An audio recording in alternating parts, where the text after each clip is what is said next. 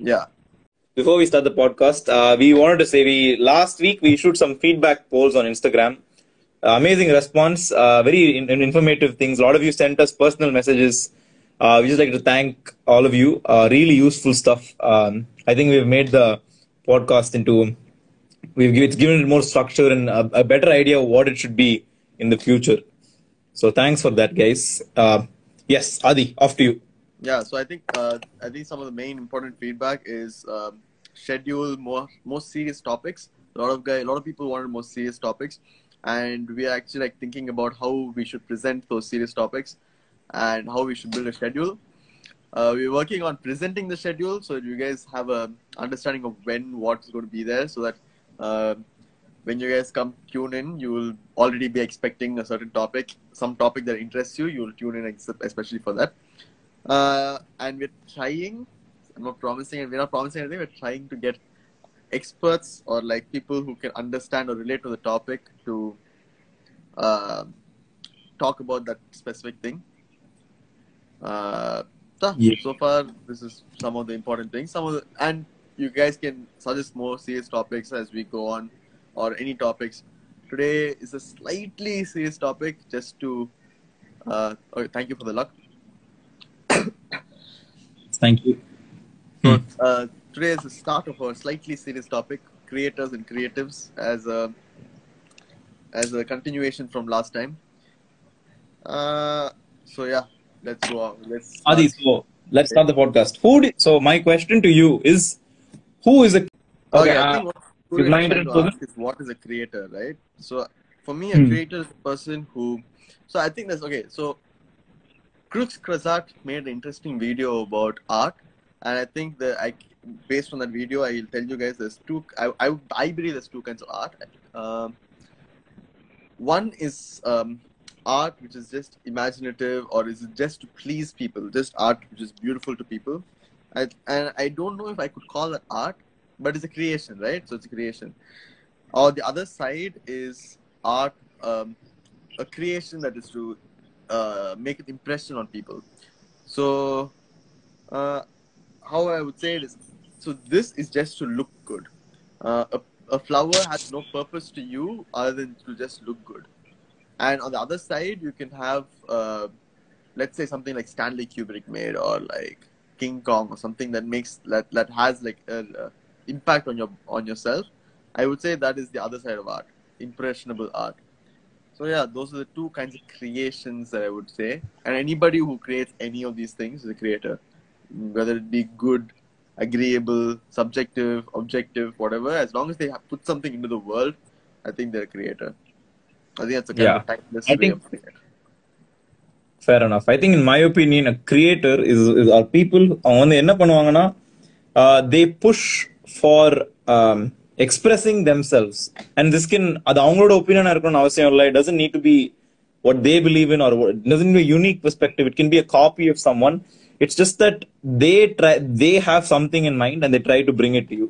Uh, it can be a chef who's trying to uh, give you their best uh, chicken curry. It can be uh, like a musician giving you giving you their best piece, but it's them trying to express something. It doesn't need to mean anything. It doesn't need to uh, It doesn't need to be higher than that, is what I'm saying. Yeah. Yeah, definitely. Yeah. That's, uh, what, that's what I feel like. As long as it's correct, yeah. in the world, something has, somebody has made something to be in this world, I think it's a creation, right? Hmm. So, do you think art or these creations can be measured against a general spectrum? Are there good, are like, let's, okay, what do you, what does it mean art and these creations? I want to know that. Okay. Are all these creations art, or is there any difference? Okay. So, obviously, this is a very subjective question. There's no exact right answer for all of this, right? There can only be my opinion versus another person's opinion. So, all I can do is present my own opinion. So, my opinion yeah, is... one hundred percent. My opinion is there's a, there's a line that something needs to cross for it to be art. And I think that line is impression. Uh, so, we already spoke about beauty and then impression, right? I think beauty, as long as something is just beautiful, it's not yet art. I think it needs to have create impression. There are some things, right, which cross this border so seamlessly that you would say that it's not a border, it's more of a, a gradient. Uh, example, mm. Best example is King Kong, the movie King Kong. Mm. Have you watched? Uh, if you guys have watched Inglourious Basterds, I'm not going to spoil it for you.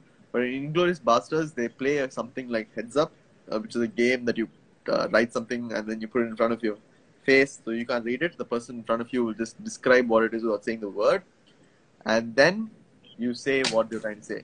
So Inglourious Basterds, one of them is holding the the movie King Kong, and the person opposite is saying like random things like this movie is about race, how this person, this uh, the white people go to this uh, new land, take this uh, black beast and go back to their own land and put this on exhibition. But the thing is, King Kong, that's not what King Kong was made for. King Kong was only made for the purpose of entertaining. It had no uh, idea of race or anything. It was just made to entertain people. And people have found this new meaning to it that it implies race. It is not meant to imply race.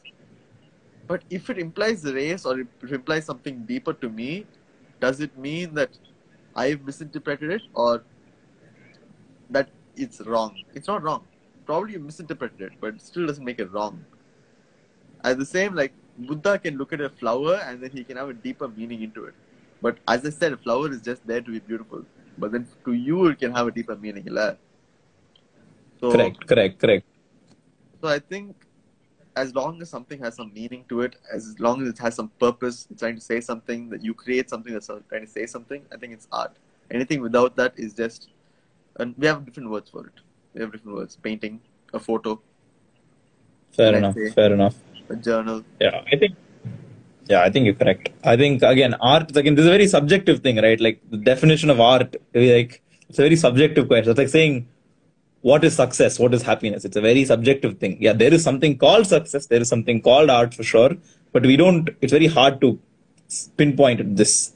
So I think uh, when, I think, again, when creations become art, right, is when I think there is a consumption of that creation, right? So many things are out there on this planet, right? A very good example I'd like to give is I am really into coffee, right? It's a very oddball thing. No one knows. I'm pretty. You don't even drink coffee. The average person just wants any coffee.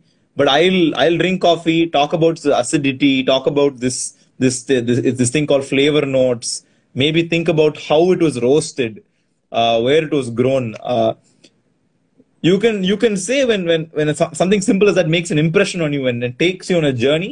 I think that's when it becomes art. So I think yeah. many things can be created or or many things can exist, but only few things becomes art because it's not in the it's not in the hands of the artist. It is so much in the hands of the consumer of said uh, product. Yeah, hundred percent. Like even this thing what I just said, I didn't like learn it off like reading a philosopher or like an art critic or anything. I realized it when I was watching this T V show called Dead, um, uh, wait, what's the guy's name? Uh, what's the what's the red guy who who's who's deaf? Daredevil. Daredevil. Daredevil. Daredevil. Daredevil. Ah. So Wilson Fisk is a huge fan of art, especially this one painting. Mm-hmm. This one painting is just a plain white canvas. That's all, with slight like Cherry. Uh, crevices and divots and everything, but it's just a plain white canvas. Mm-hmm. Cherry, okay. So, enthralled by it, but uh, so before this, right? I was a I was a critic of such art. I was a critic of modern mm-hmm. art. I was a person like I used to be like the person who used to say uh, modern art is just a lazy form of art. Why can't it just why can't mm-hmm. these people can't do art? So they're doing modern art mm-hmm. like a white canvas mm-hmm. has no meaning. It's just stupid. Mm-hmm. But it took Wilson Fisk back to a time of his childhood. Hmm. For him, it had such gay, great, deep meaning to it. Such great, deep meaning that um, I don't feel towards Mona Lisa. Maybe somebody feels towards that towards Mona Lisa. But I don't feel that towards Mona Lisa. But Wilson Fisk feels that towards a white canvas. So to him, that is very much art. Like for me, Mona Lisa is not art. It's painting. Yeah, correct. I so think, like, yeah, you're like, right. There is yeah. so many things. So that's when I realized that there's a, that there needs to be a reason for it. Fair enough. I think a really nice example I'd like to, I don't want to linger on this for too long, but I think Chennai's weather is something like that. People who live in Chennai, whenever you come back to Chennai, there's that humid, hot, annoying weather, but you just feel safe and secure. Yeah. Right? It takes you It takes you back to sixth standard when you came back from school and you're like, oh my God, school is done. Or like, yeah, exactly. You came back from some like from somewhere from your party's house or Achi Veetla vandhudu, summer holidays mudinju school aarambikka podu, but school aarambikka podum theriyum, but you're happy you're home. You know, something like that. Yeah. Yeah. This is a place of comfort. Yes. But other people would place of comfort. It will always be discomfort, right? Like whenever I hear Rara, Chandramukhi, Rara, I feel really... It's technically art if you think about it. A grown man, I've watched, I, I don't even watch horror movies, but like, you know, I can watch a horror movie. It won't affect me. I can go to bed after watching a horror movie. I'm very confident. A guy like that still can't watch Chandramukhi and Rara, despite being a hardcore Rajinikanth fan because of the impression it made on me as a child. Yeah. Art. Definitely. Okay. Nice. I don't think we have enough viewers to call them in and ask their opinion. That's is right. My internet is my uh, okay uh, on the topic, is my internet still bad? Because otherwise uh, we can always continue this talk. Uh, I'll, I'll we can uh, recall this and maybe more people will join. No, I think your internet is fine. I can hear you probably. Okay. All right, all right.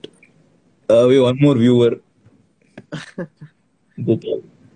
Oh, Alrin's watching. Okay, yeah. Alrin, would you like to chip in uh, uh, on what is art and uh, you know, uh, what, what creation is, create. Things like, well, I mean, creators and when, when something becomes art. Karthik Samshundar, hello.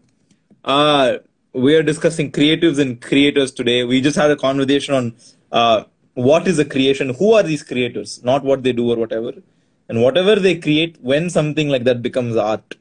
Would you like to share your thoughts? If anybody, please, uh, just again, you know, the, you know the protocol, just say yes, and we'll add you to the chat. So in the time that they yes. take... to join, I will I'll, I'll, I'll share some interesting weird things about mm-hmm. art and shit, right? Um, okay. So a very interesting case study was um, at what is something uh, for, okay, right now, right? So there was this woman in America who... Alright, Aldi, your request is noted. Huh? Oh, no, Aldi just said yes. I just said uh, his request yeah. is noted. Yes, Why go on, I I'm sorry. Yeah. Where can I see it? Okay, so anyways, so uh, she wore face masks in everywhere. Like she wore, she made a bikini or face masks and she wore it. She wore it on her knees, she wore it on her ankles, she wore it on her wrists, she wore it on her eyes, everywhere but her face, like but her mouth. Mm. And this was, uh, she called this artivism, like art activism. Mm-hmm. So she was trying to stand up against the notion of lockdowns and how it's against humanity and how it's wrong, and she raised questions like she raised, like if sanitation works, why do we wear face masks? Face masks work, why do we have social distancing? If we have social distancing, why do we even have lockdown? So it raises important questions, but it questions the morality of, is this the right time? Like when the world is so mm. scared, is this the right way to present your art? Fair enough. Uh, and a lot of people question, is this the right time? A lot of people question her use of the material that she uses to convey her art, right? Like the world is going in a shorter shortage of face masks, and then she wears face masks, like she wears like a dozen face, face masks, masks all yeah. over her body. And uh, another artist yeah. who is constantly, constantly criticized and questioned is this uh, Indian artist. I think he's Indian British. I forgot his name. Mm-hmm. uh, maybe somebody can uh, say it, or maybe if I can find it, I can tell you. I think Anish Kapoor or someone. So he is the guy who owns the patent for Vantablack. Any artistic Black. work of Vantablack is the blackest substance ever created. It's ninety-eight point four percent, ninety-eight point four percent uh, black. It's that that's the refractive Ooh. reflective index. So anything that you shine at it, it does not reflect. It, it can't reflect does not. anything visible. It's the close. It's like a black hole. It's a it's it's almost a black hole. It's two percent away from being a black hole. Black hole. Yeah. Okay. Um. So, uh, the company which made it was going to make it public until this artist okay. bought the rights for it. And okay. even before that, he's one of the most hated artists. He's the he's probably the most hated artist. He also is the guy who made the Chicago Bean. You know, the silver thing in Chicago? I don't know if you've seen it. You sh- uh, uh, maybe if you look it up, you'll find... Search the Gateway to the Clouds in Chicago. That's what its official name is. He made a... Uh, he made a court... Uh, Uh, what is it called? He filed a case in court saying anybody who's taken a picture of it and put it on social media has to take it down. Mm-hmm. And oh, okay. He was going to file. He was going to fine everybody who put a picture of it on social media. It's in public. Damn. Okay. It's it's you know it's a public thing, and he wants people to take it down. And this Vanda mm. Black was something that is supposed to be very useful to artists, like. If you made it public, so many artists could have had such great works done with with Vanta Black. But he said no. He yeah. bought it. With the money he had, he just bought it. Yeah. That, that That's very interesting, right? Um, like, the morality of creation, like, bring the like, are you, just because it's legal, are you allowed to create it? What's the responsibility of the artist? Like, if a company does something morally incorrect, the company comes under scrutiny, but if the creator comes under... Like then the whole, is it the whole creator community because all of them have so much power? And again, it, it's a very fine line, right? Sort of comes under censorship, if you will. Um, one hundred percent. Like I think there's a very nice, there's a very nice, uh, this thing, right? Um, somewhere, technically speaking, it's illegal to take a picture of the Eiffel Tower because it's still at copyrighted. Night. At night. At night, okay, okay, okay, yeah. okay, huh. You can't, yeah, it's actually true. So, it's illegal to take a picture of the so, there, yeah, so there's, there's, there's a lot of, um, there's that. And even with street photography, right? So I do a lot of street photography. Legally speaking, if something happens uh, in front of you in a public space, uh, you are legally allowed to take a picture. Uh, but obviously, socially and morally, that's very far from the truth. Now, is that a good thing or bad thing? That itself, because like capturing... essentially someone's life, right? There's so much power if you think about it. It's a journalistic power given to everybody if they have a camera, right? Uh, there's so much power. Like, uh, so like, if you don't use it responsibly, what does it come? And and there are several cases, right? Like, uh, and th- then drawing the special cases becomes difficult. You know, uh, uh, I think there there was a very there there there are cases like if the person is nude on the street, can't take a picture of them. Uh, if they don't intend to be nude, like let's just like uh, let's say something terrible is happening and someone's nude, um, out of not not out of their will, can you take pictures of them? There's so many. It goes into a lot of nuances. So, I think the morality and scrutiny behind creation is something that's not discussed a lot, but it's something that's actually there. And I think when a lot more people have the power to create, now these questions wouldn't have come about, right? Like what? twenty years back, but now since everybody, creation's also become democratized to a certain degree. Like, look at me, look at us, right? We just started a podcast two weeks ago. Yeah, and now we have so the, the already. The ability to create itself is just so widely available now. The repercussions, if you will, are slowly starting to come. Anybody can send nudes because of Snapchat, uh, re- re- relatively confidently. Right, yeah. But anybody can also take a screenshot on their phone. So uh, that's a very these are very interesting things that people with uh, creative um, inclinations have, haven't faced before because there haven't been so many people that could have expressed this creativity or whatever they wanted to do. Right, so that's very nice. Important thing about this time, right? As you said, the increase of creativity creators have uh, ha, like has like exploded. But also the in the explosion of crit, uh, critics, there are so many more critics. Anybody can be a critic. Just type any. Just just think of a movie, put it into YouTube, and type the word review after the title. You will find at least two hundred videos about that movie's reviews. Every single one of them is a movie reviewer. Not all of them have a reason to review, and not all of them have interesting things to say. But they're all creators.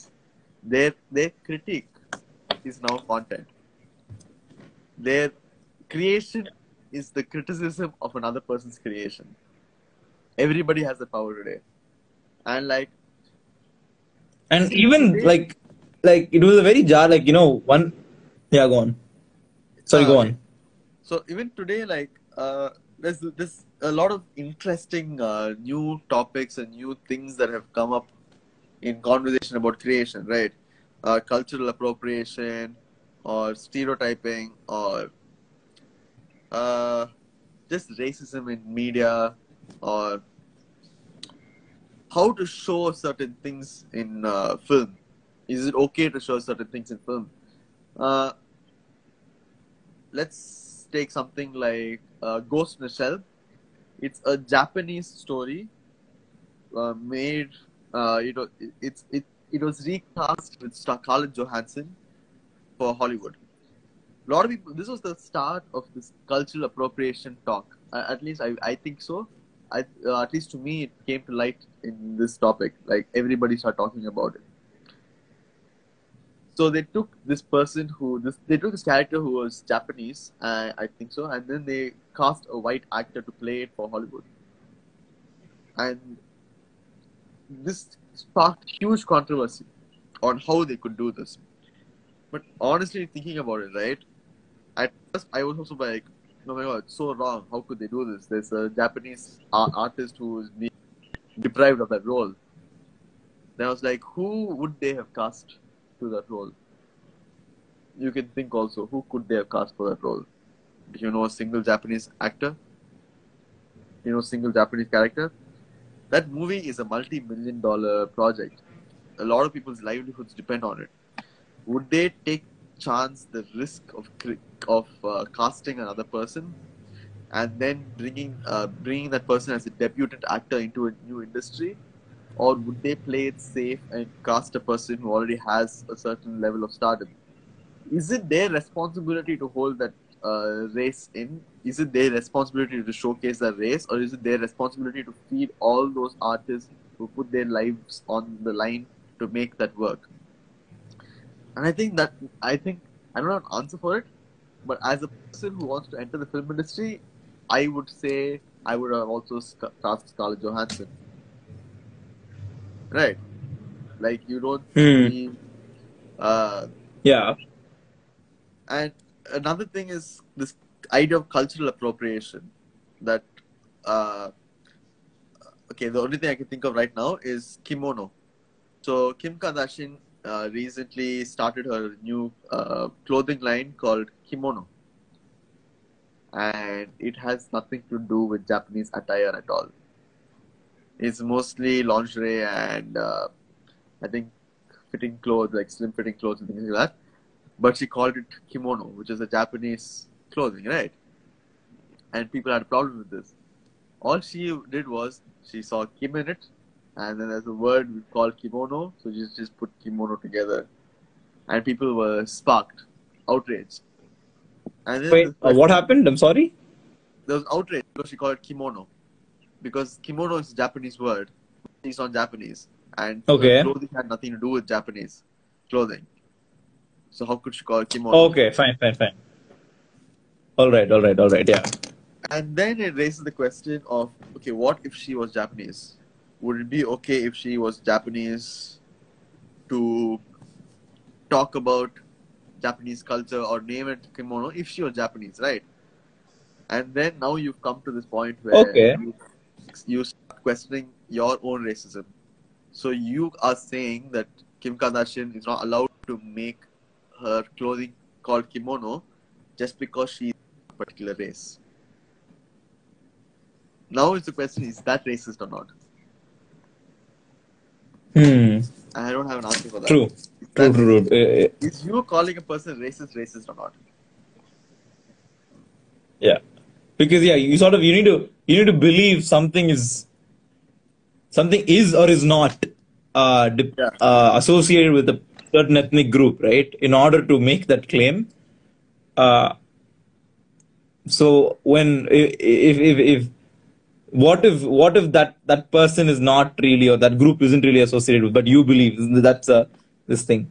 That's a very interesting thing, and I think it's a very. It becomes very confused because so much of creation, uh, creators, right, creative people, uh, wouldn't that be more to do with something uh, with respect and traditional attire there. Thank you, Kim. Uh, but um, I can't read yes, Karthik. So again, my, what I was, what I want to talk uh, this, I was, I was just about to address this, right? Uh, meaning, so this becomes a. Uh, I think these are the uh, pro, like you know when you talk about free speech and freedom of expression and things like that, uh, and it's very funny, not very funny, but like it's uh, usually it's the group of creators, uh, the people putting out content that argue for this, you know, freedom of expression, ability to do whatever uh, they need, right? Uh, and I think uh, uh, when it and then when they get uh, persecuted for, you know, delivering their creation in a certain fashion, uh, which probably they're completely okay with, but the consumers aren't really fine with, right? Um, that I think is a very interesting thing, right? I, I, it can be powerful. It can be very, it can be limiting for the creator, but I think uh, another thing it creates, right? It, it, it, it creates this cycle of consumption. Adi and I were talking about this recently, uh, where the creator is as important, I mean, the, the, the consumer of art is as important as the creator of art itself. If, if, if the, if the creator puts out uh, exhibit A and the consumer doesn't like a certain portions of it, and the next time the creator puts out um, art, I mean, uh, exhibit B, right? Uh, there is a cycle that happens there, right? Which slowly shapes society. Uh, And again, right, when people say art borrows from society and society borrows from art, they mean this. Uh, exhibit A made an impression on the consumer, made them do certain things. Because of that, exhibit B happened, right? So this is a constant cycle. So we are probably at a time where I think as a society, we probably want a more inclusive society, right? We want a more inclusive society. We want diverse, we want, we want a diverse, uh, we like diverse, um, castes, we like castes that represent a lot of people. Uh,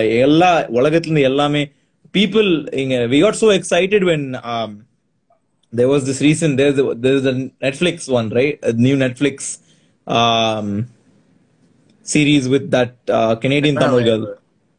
Never have I ever. Never have I ever, yeah. Like, in so many people got excited, right?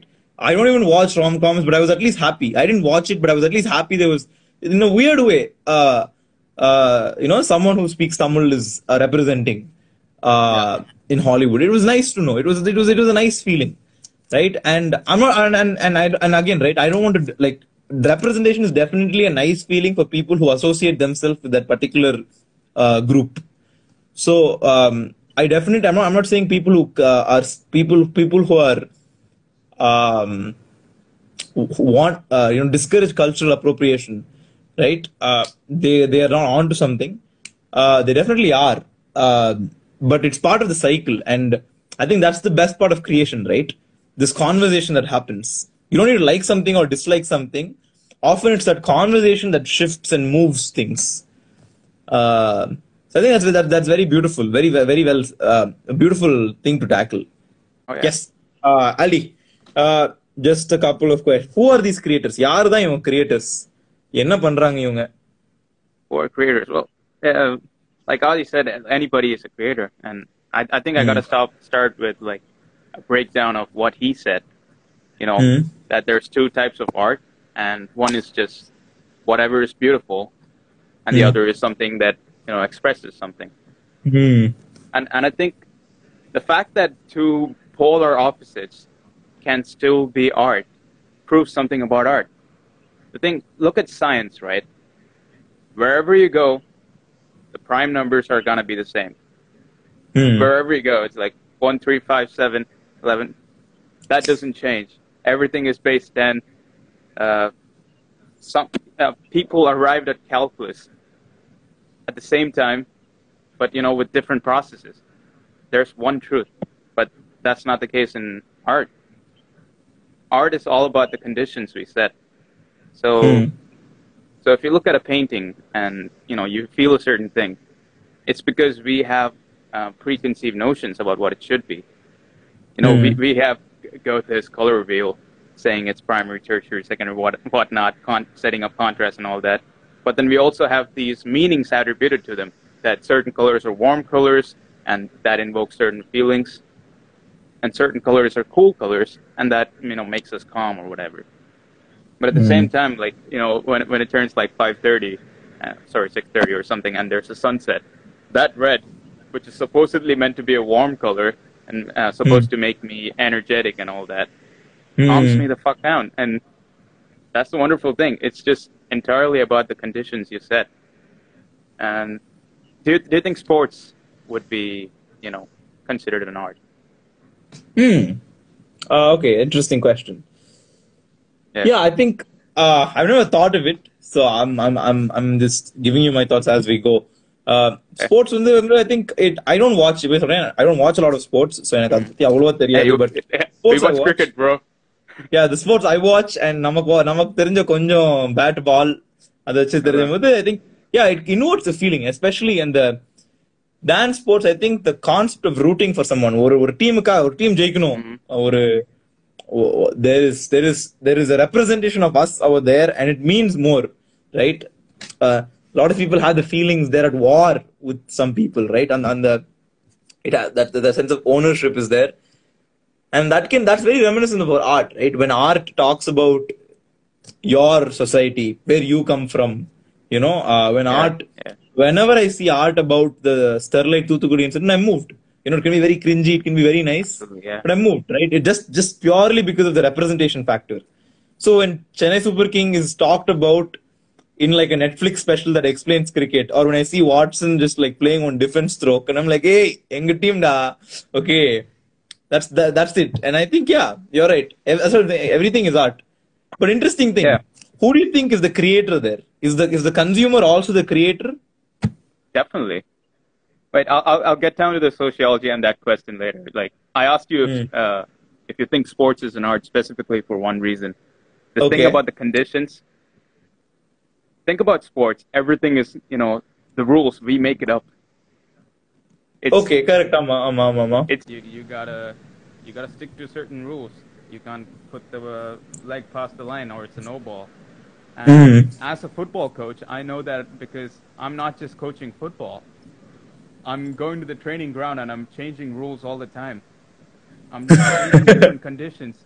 And th that's what we do to encourage different things. You know, if you want mm. crosses, you encourage uh, going into the white spaces. Sorry, Diddy. So yeah, it's entirely about the conditions and it's total. Mm. That's what art is. But who, who is the cool. creator? That, you know, that's, that's an incredible question. And definitely the consumer is part of it, right? Yeah, I think I think uh, people who believe in this myth, la, these rules are set, right? And it's a myth, right? The common myth that if a person runs from here to here, it's one run. What is this concept of a run? That itself is a myth that people believe in, right? Like sapiens level stuff. yeah. so, um, I think the consumer plays a large role. I think that's why movies are also nice, right? Like, um. people like movies, but there are people who are absolutely moved by movies as well. Mm-hmm. So I think a consumer plays a large role in what creators do and how creators work. Goalkeeper is an art. Romero is an artist. Dave, I don't know football. Da. Don't make all these refs. Alri, please kapathu. Uh, whatever, T T. he's,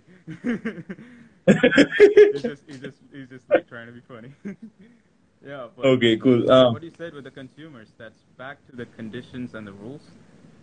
Because, like, uh, look back to what Adi said about the movie with cultural appropriation. We hmm. figure out whether that's okay or not. And if you, if you look at what's, like, popular, pop music, uh, mass, uh, mass movies or whatever, that's entirely mm-hmm. our expectations. So when the consumer sets expectations that the artist has to fulfill, then we are part of the art. Our sociology, our politics, our philosophy is the art. It manifests itself. But um, only when an artist challenges us. I think that's the highest form of art. Like, the artist challenges us. It doesn't just, like, you know, fulfill our expectations. Yeah, okay. Think more. That's I think, yeah, the, the, the, the cycle of consumption and creation, if that is set in motion, that's really good art. If it's just consumption, you're like, huh, like I think uh, this was something else we talked, Adi and I, we were talking about this, right? And in this conversation we spoke about this in particular, right? இப்போ வந்து they're saying like they uh, we say in the cycle that படம் பார்க்குறாங்க or they're seeing this, they're seeing they're seeing something or they're consuming something and some output is there. Because of that output the artist takes another input and produces more, and the cycle happens. Somewhere in the cycle this always happens. One artist doesn't really take in from anywhere. He just says, okay, idanpa ungalku pidikum, so he makes. He doesn't create anything, he doesn't express anything. ஒரு mass ஒரு commercial படம், ஒரு அட்லி படம் மாதிரி இதான்ப்பா work ஆகும் போட்டு தள்ளு. Okay, and I think அங்க வந்து like that's where creation becomes prostitution, right? You start selling like as in you don't like not even in a bad way, like it serves a purpose, like it sells, right? For one it sells, that's a great purpose, right? If you if you if you, if you talk to a businessman, that's art. He completely disguised a a a, a a a transaction between someone and someone as art and sold it to you. That's excellent marketing there, right? But uh, but if you look at it from a traditional artist point of view, it's a it's it's it not they're not they're not, they're not expressing something. They're rougher they're rougher seeing what works and reflecting something. So I think there we lose, but I think that also talks to society, right? Sometimes there you bring in like mindless consumption, like on some level this is very interesting, right? Like things like there, there are mi- uh, mindless consumption is something I want to talk about in creators, right? We talk about this creative cycle a lot, right? Consumption and creation, consumption and creation. At some uh, then what is like if mind this is like mindless output vechukonga, you sort of just okay idan pa work out adu, then we'll mindlessly output. Then what what do you regard as mindless creation, uh, mindless consumption? Like uh uh what is it, or or or friends paakradho irukkom, or Brooklyn nine nine kind of stuff. These are all very well written things. I'm not, I'm not, I'm not taking away I'm not taking away the like Brooklyn nine nine is amazingly well written, right? Uh and How I Met Your Mother, although controversial, I think yeah okay How I Met Your Mother, although very controversial in terms of its liking, I think it's it's very interesting interesting work at least, right? So but all of these or, or mindless consumption mari dana, we can just play it in the back or part madri, we can just have it on another tab and do work, or we can just sit and just mindlessly, we can probably watch three Breaking Bad episodes back to back if we really put effort into it, but we can finish a season of break like Brooklyn Nine-Nine and Friends within a day, no issue, because it takes less effort as a Nine-Nine, but it takes less effort as person to person. And yeah, agreed, agreed, agreed. But uh, what do you think is this mindless consumption? This concept of mindless consumption, where does it come from? And what is? And I think how does it influence the creator side of the cycle? Like, if we consume பண்ணதுக்கு அப்புறம், does it affect the cycle, or how does it affect? I I think I'm actually writing a video essay about this in regards to Tamil cinema, but mm-hmm. in general, the principle is that of familiarity, and th- this, you know, this has work into it that has gotten like um, it was by the Nobel Prize in economic uh, economics winner uh, Daniel mm. Kahneman mm. that we always prefer familiarity. Whatever is whatever we're exposed to the most and whatever we find easy, you know, there's a concept called cognitive ease. Familiarity is all that is. So if you look at Friends, for example, they make sure that you connect with the characters. And that's a familiarity in itself. And with like a lot of mass movies in, in Tamil, they repeat certain dialogues. The characters are almost exactly the same. And they have the same tropes, same kind, every movie is a musical, that sort of thing. Yeah. So it's kind of like when you're talking to that one friend that you just speak to every day. And don't think about it much, right? To, yeah, it, it doesn't even have to be anything of value, but you still like, you know, enjoy the conversation just because, you know, they're your one person. And you enjoy them more than like some guy who, who comes and talks about, I don't know, Socrates or something. It's good for that yeah, one sure. time. You wouldn't talk to him every day. And yeah, do you agree? Do do you think in the same way? Yeah, I'd say so. And I think it's um I think both of these are a byproduct of each other, right? Um there is that cycle of creation and uh, consumption and creation, and I think that at some point there was mindless consumption or mindless creation which which led to a subcycle, right? Uh so there is creation, consumption, And then there's a little bit of mindless consumption because the creation becomes very familiar. And because of that, there's mindless creation, right? Like, they're like, okay, this will sell.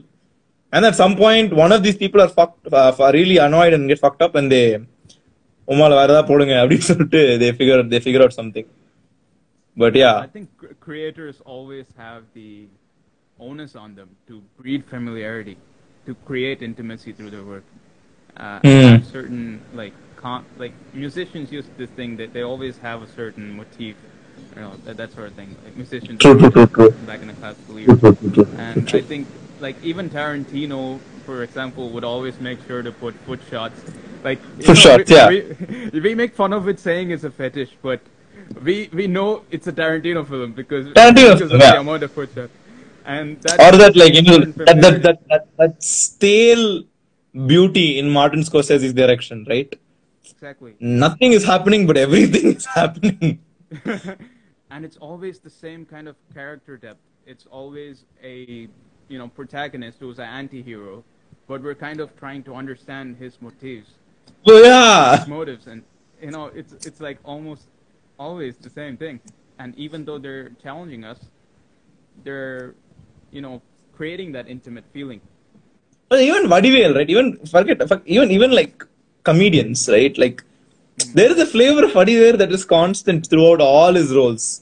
Kaipulla is a very different role to Nesamani, but there is a common, right? There's that common or or adipurko, but then there is there is a there is a sense of slight immorality, and he's not like he's not very respectful to anybody. You know, that's a very common motif through all Vadivel comedies. But yeah, I think Adi should be there because we're talking about Vadivel. Let it go, but drop that. I will. I will call. I will talk about this, Adi. Don't worry. Uh, but yeah, yes, yes. Okay, yeah. Okay. For Leon, bye bye. See you. Thank you for coming, da. Oh, man, thanks for having me here, and thanks for. So I was actually writing a few things that Aldi said. Very interesting. So like he asked if okay. sports is art, right? Uh, hmm. Sports is definitely an art. Like, I'm not even saying yeah. like, the sportsman or each specific um, match or anything like that. Each sport is an honest art form. Like, if you think about it, right? Uh, cricket is a sport which has so many rules. It's not like football. Football has a lot of rules. Confusing, complicated rules like offsides and things like that. So many people have tried. Hey, I know it's a very cliche thing to also not understand, but I genuinely don't understand that shit. Uh, I'll tell you one day, but actually offside is pretty interest, like pretty interesting, pretty easy, but that's for another time. Uh, okay, another has, time. We made a talk, we have sound from there and all, but okay, yeah. yeah. Cricket, Coming back to sports, has like unbelievable level of rules. Uh, mm. There are ten different ways that I I can think of the top of my mind where you can make a person out. There's ten different ways to get a person out. Exactly ten. Exactly ten if I'm not wrong. Yeah. ten different ways to get a person out. That is mind-blowingly high to get a person out, right? A dismissal. Another thing, like, on side note, like, imagine how, like, in India, like, evlo common, like, we know we know this. We never learned this. We just know this. All ten methods. L B W, yeah. Leg before hit, get everything. We just know. Yeah. See, that's the thing. Like, as uh, Karthik is saying, uh, sports is an art. Coaches in that context are the creators, the and algorithms said the consumers, the fans play a part of the creation. Yeah, but I'm talking about the larger picture of the sport itself. Each sport is mm. the art form. Like it's. It, I it's would, like I don't know. Guitar. Like, you master how to play guitar. You master how to play sports. Yeah, but I would say uh, the sport itself, like the rules of the sport, is the art. Like, there's so much just in the rules of the sport. Like, if you take mm. out one rule of cricket, right, the entire, like, any rule, the entire thing would just crumble. The entire sport mm. would crumble. So, every single rule is like every single stroke for a painting. And the player... Like, right from the bails, the reason the bails was there is to make sure, on the distance, to make sure uh, the wickets, the balls hit the yeah. wicket, for example. So, the sport is the art form. The coaches and the players and the fans are all just a medium to show that art form. I think, mm. this is according to me, I think we're seeing the wrong way. We are looking at the sport as a medium and the and the artist as a as the creator and we as the creators. Fan. No, I think, oh, the, I think the sport, the sport by itself is the art, and mm. the audience is again just the critics, because a lot of people don't believe believe that the offside rule is right, this and that. But I believe mm. that uh, the the people who are playing the sport are just the medium that you relay the beauty of that sport. I believe mm-hmm. cricket and football are just unbelievably beautiful sports by just the rules and all that. And then the art, the players are just like showing us how beautiful the game is. Correct. Ah, yeah, that's very, that's very interesting. Very, very beautiful take, I must say. I think there's a nice discourse happening in the audience section that says, uh, uh, I think all the players are, all the players are creators, uh, and some coaches may not even have a part. Uh, Uh, that's, that's uh, a very I interesting. Think, I think that's interesting. I think I think okay, we're getting very off topic, but I would say that's the closest to talking about chess. Uh, see, obviously, like a person who two people who don't know how to play chess play each other. They both they mm. both are just playing each other of the the strengths of each piece.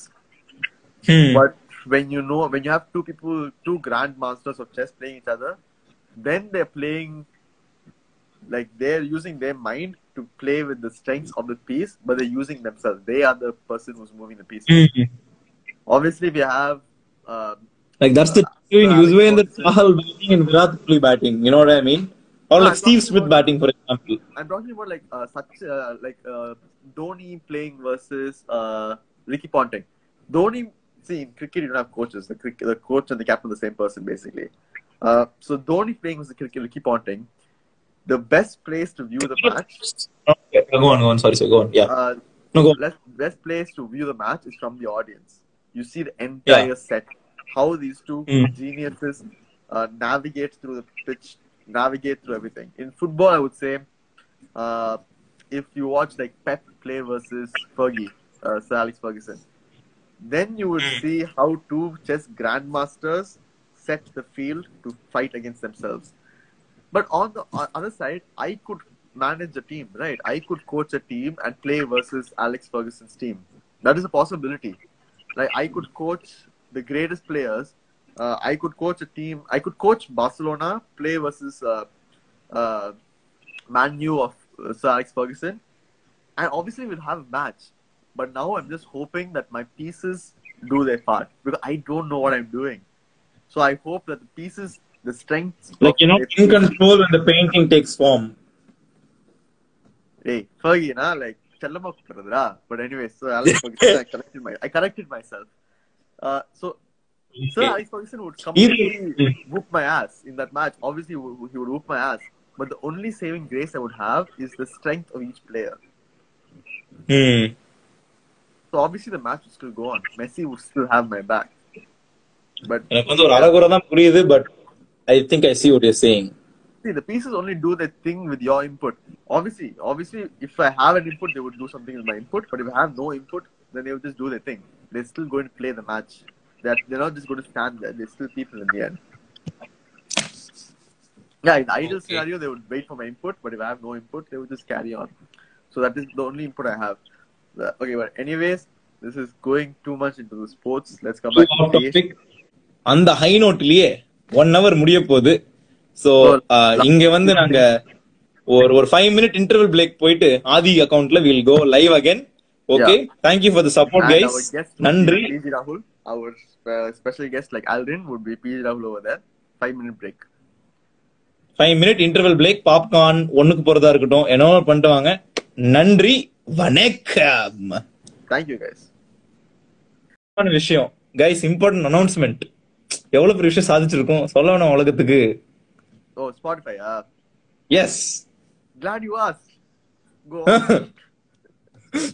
O oh Aadhi, suppose imagine this is a live show.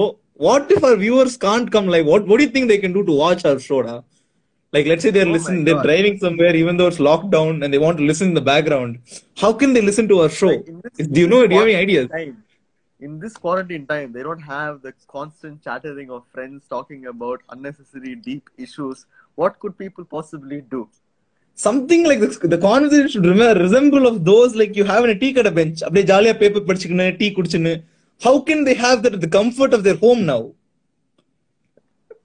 I think we should go Spotify, or have we already? Exactly.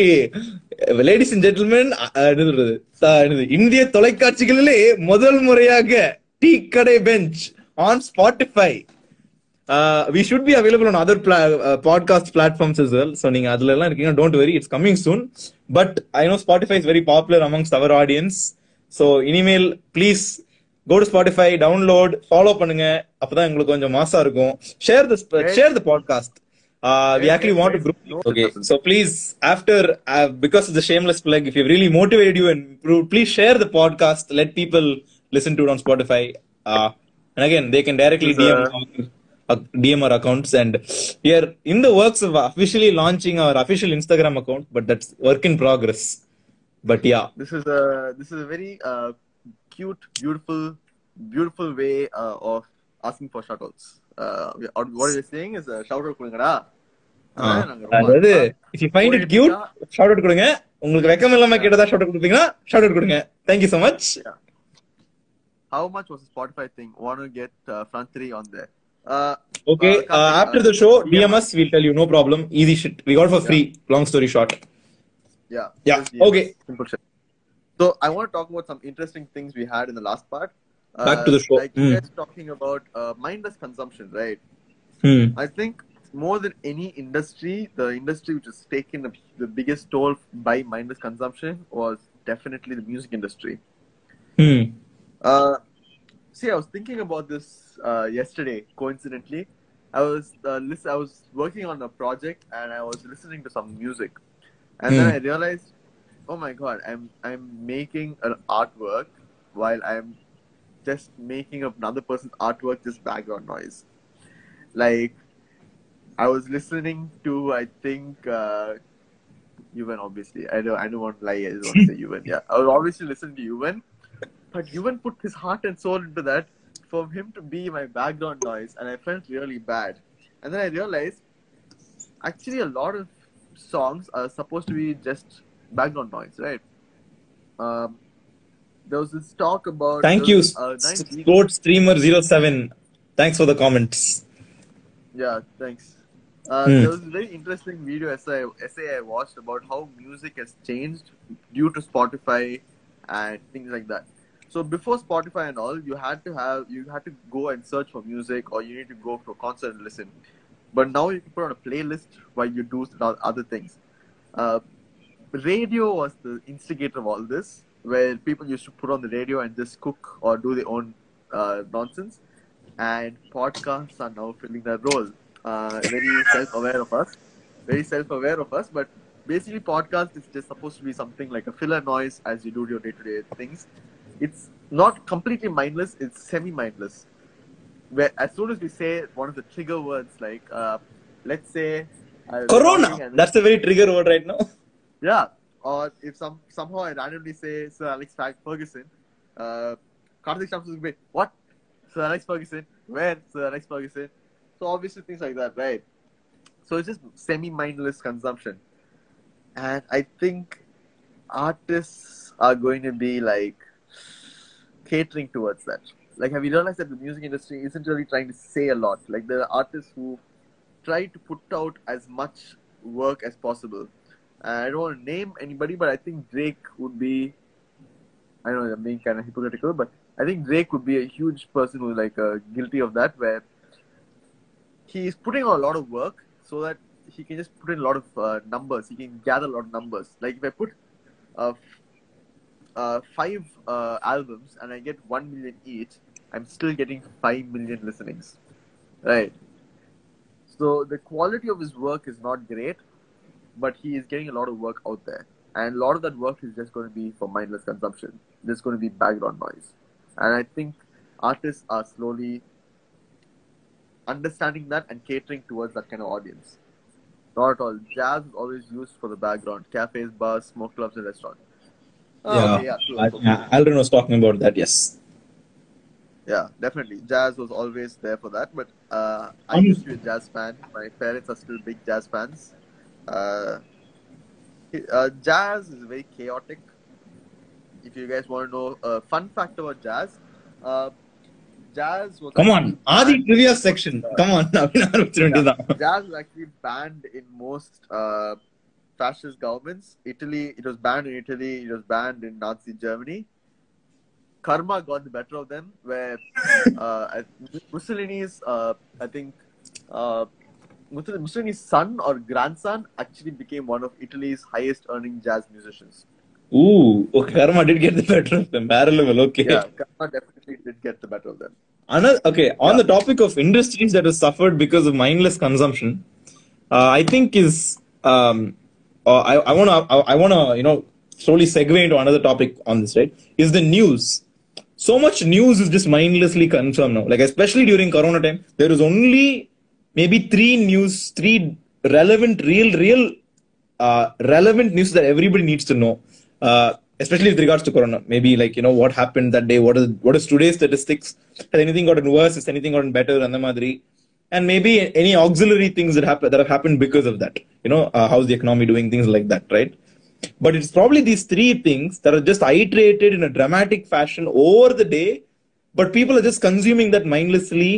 Uh, you know, they, it results in a lot of anxiety. It results in a lot of um, it, it results in a lot of confusion actually, like you know because. Uh, you lose, you may, uh, and maybe you lose perspective because you can. Let's say, let's say you listen to this one thing for one day, and then, or like these three facts for one full day, and then you believe in these three facts. Tomorrow, these facts will change, or rather, they'll get amended. You will have to, you will need to go through that process of unlearning, learning, and and and and and remembering every day. Like a healthy, in my opinion, a healthy version of consuming the news is just open the paper in the morning, skim the skim the headlines, skim probably the first few paragraphs and maybe the last few paragraphs.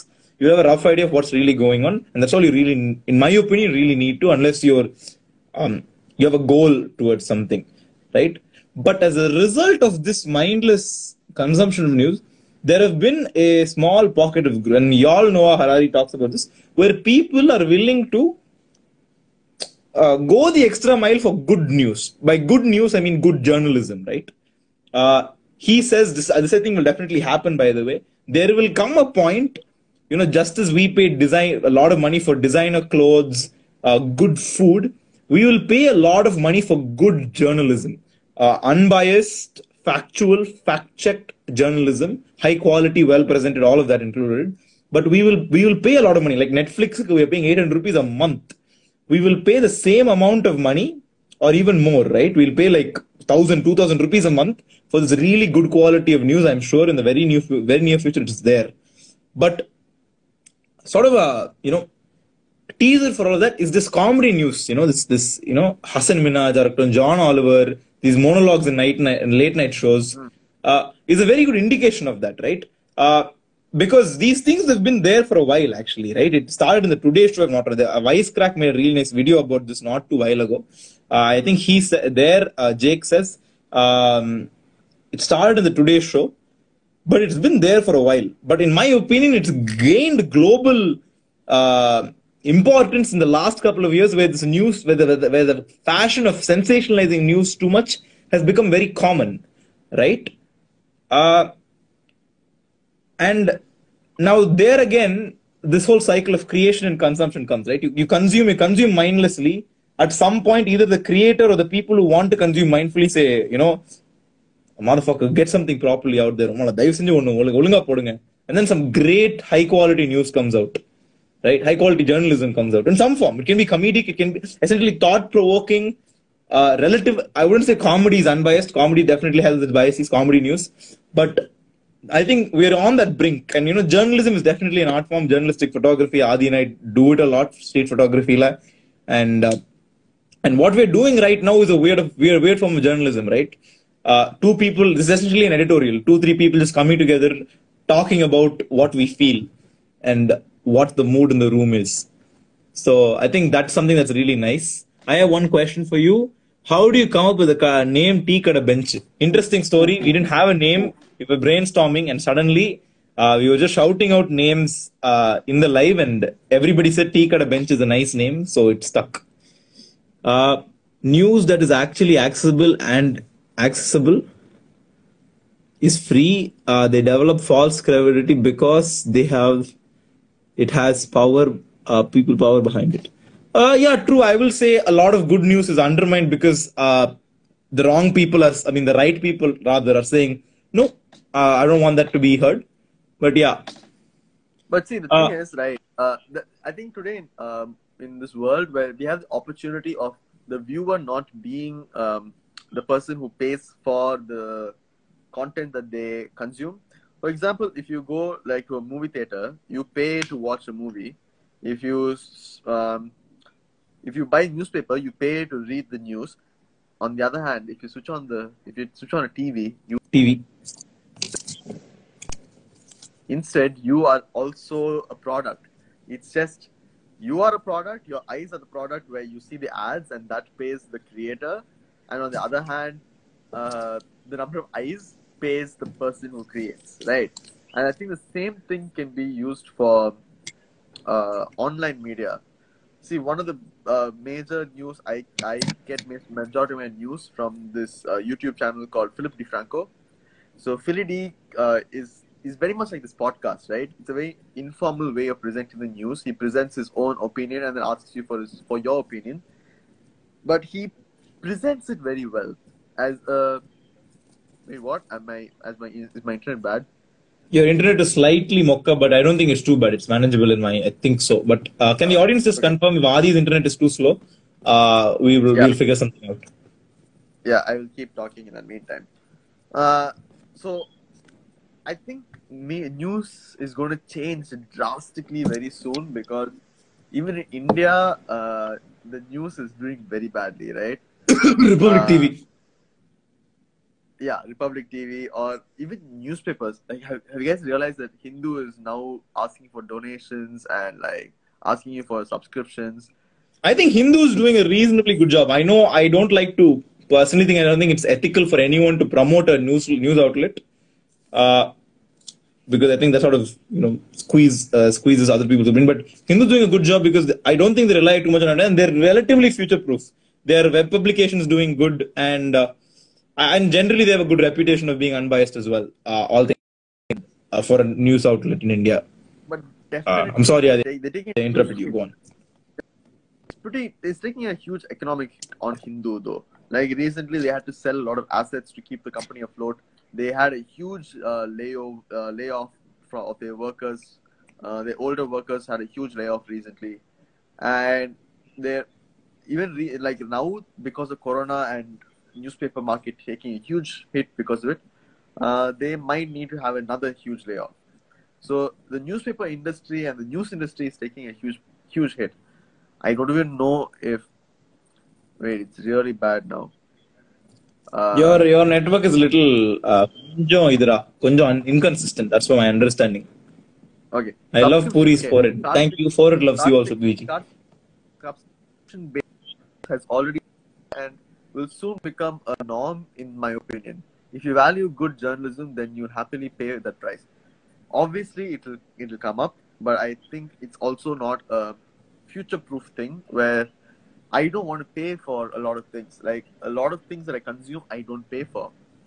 Uh, it's an advertiser who pays for the things I, I consume. I think we are more. Uh, we feel that's a lot easier, right? We prefer just having advertisements than to actually pay for something. That's why we hate this idea of YouTube, YouTube Premium. Even though it's so good, like imagine not having any ads, but no, I would rather waste ten seconds or fifteen seconds of my life than actually pay a small amount, right? But on so that I topic, I really think there is a large section of society that, um, sorry to interrupt if I was saying something, but yeah, large section of society like that will, that wants, do you know me, Purvesh? I am sorry, Sports Streamer zero seven. I don't know uh, who owns this account, but please let me know. We, I will definitely have a freak out moment as soon as I find out who you are. Um, but uh, yeah, uh, there's a definite, there's a definite uh, uh, group of people and a large, considerable group of people that are that are looking for, um, um, you know, this. Uh, high quality editorial level content like Netflix, right? There's a significant portion of this audience right here itself probably subscribes to Netflix.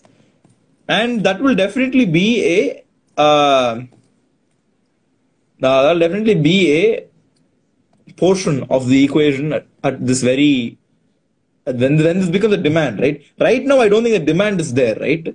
Uh, but when people start seeing the value of good journalism, uh, like they always have, at maybe, who knows, maybe at some point, Hindu will come at this point, like the Hindu will come at this point where it needs funds, right? And then maybe it'll compromise. And they'll say the reason we compromise is because no one paid. But uh, Hindu already has an excellent online subscription model. There are other news outlets, like The Scroll, slightly left-oriented, uh, left-leaned, but they also have an excellent, uh, excellent uh, uh, uh, online subscription model. And everyone will soon adopt it. And I think it will become the norm. Uh, everything will become subscription model at some point, uh, because, and especially services, I think, need to be, uh, need to be uh, subscription models. I think people will be fine paying for services. People will never be okay not owning their car, but they'll definitely be fine uh, paying someone on a regular basis for their news if they know how much it can impact and how much it's impacting society right now. Uh, so that's definitely a thing. I think it's on the brink. It's an interesting... Okay. We sort of... Uh, let, me put, let me put this thought, okay? Hmm. If anybody wants to copy this, please give me credits.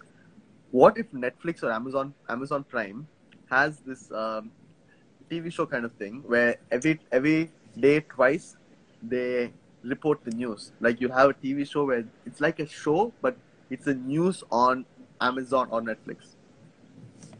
What if Amazon or Netflix has like um, an episodic thing of the news?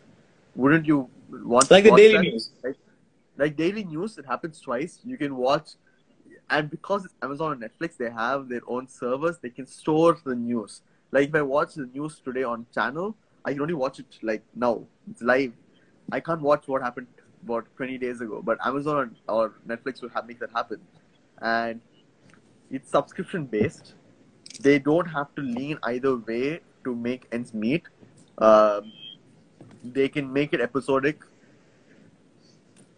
Uh, sure, Megs. Sure, you did. And you can make it cred credible. You can make anything. You have complete uh, uh, freedom over what you say. And there's already a huge viewer base. All you need yeah. to do is find out I, the working model. Everyone. A great example. A great example there is Patriot Act, right? After this podcast, Purvesh and I are going to contact Netflix to make that news happen. Yes. Uh, watch Teak at a Bench, uh, officially paid version on Netflix. Okay. Please give us the support. Uh, everybody write to Netflix. Uh, tell them to take us. Or even Spotify is doing paid. Spotify just bought Joe Rogan's podcast for one hundred million dollars. Yeah. We will do it for ten million dollars itself. Please tweet at uh, Spotify. Like... Uh, you know, uh, Joe, uh, wait, Don Kasikaras. My name is Roshan. Is that Roshan, sir? I wait, don't believe you. That. Stop. Yeah, sorry. Uh, yeah. Uh, so, some people have some uh, things about this. Uh, everyone would watch that. It It's just how uh, it's packaged, hence uh, why you have people doing stuff like that with uh, humor. P uh, Rahul is saying, uh, P J who's saying, true, it completely depends on the producers of the show, though, even though the subscription model is already in place. Yeah, obviously. Uh, John Krasinski's uh, uh, YouTube channel, which is which he was doing uh, some some some good things or something like that. So he used to say some wholesome news. Uh, uh, uh, Krasinski, yeah, I can't pronounce it. Sorry, guys. So he was doing some wholesome news every day. Uh, I don't know, every every week. Once a week, and he used to post it on his YouTube channel. It got seventeen million views and like views easily, and it came to an end. He only he only said he's going to do eight weeks, and now it came to an end. So when it came to an end, we, people didn't know what's going to happen after that. C B S bought it. C B S bought the whole idea of that show, and as P G just said, nice, some good news, yes. So C B S bought it. But the problem they did is they changed the person who presents it. So the fans are completely outraged.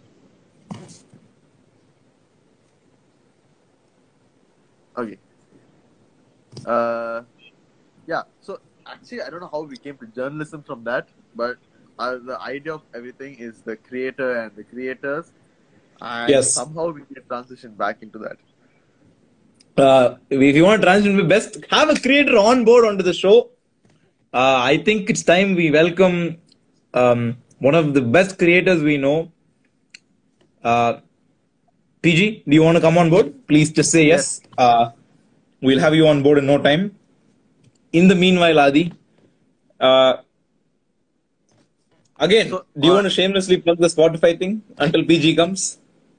Yes, guys, we are on Spotify. Uh, quick reminder, uh, please go to Spotify, search for Teakada Bench, and uh, that's us. We have this first ep second episode there. Please go listen. Uh, it's like a pod it's a podcast, obviously. So.